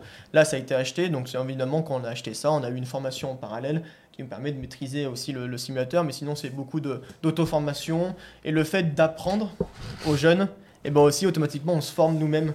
Parce que lorsqu'on fait des recherches, on se renseigne, etc., ben on apprend les systèmes et après on les enseigne. Donc c'est beaucoup aussi d'auto-formation et ça c'est très enrichissant. Juste pour rappeler quand même le contexte, hein, euh, il y a beaucoup, il y a des besoins énormes en recrutement. Il y a beaucoup de métiers en tension. Les employeurs sont en, compétition. ils sont à l'affût. Hein, y a, donc voilà, on peut redire deux trois mots sur, sur les, rémunérations. Les, même en étant euh, mécano chaudronnier, on peut vachement bien ah gagner sa vie. On peut gagner des, salaires équivalents à des ingénieurs. Hein. Aujourd'hui, ça paraît fou. Ah il y a tellement de demandes. Et si on commence à avoir un peu de, d'avoir une, une, certification spécifique, par exemple de travailler sur tel appareil en tant que mécanicien, eh ben on peut valoriser des salaires qui sont vraiment assez impressionnants. Pour donner des chiffres d'idées, Aujourd'hui, si on est un mécanicien qui travaille sur de l'avionique, donc ça veut dire tout ce qui est euh, les, systèmes de bord, tout ce qui est dans le cockpit, les EFIS, etc., euh, et qu'on est euh, APRSR, ce qui nous permet du coup de signer à la fin le bon de vol pour remettre l'avion en vol, ça c'est vraiment des métiers plus qu'en tension, et aujourd'hui on peut avoir des salaires entre 2005 et 3000 euros net par mois pour ces, pour ces, pour ces métiers-là. Donc pour, pour des métiers qui ne demandent pas un bac plus 5, euh, c'est quand même assez, euh, assez sympa. Hein.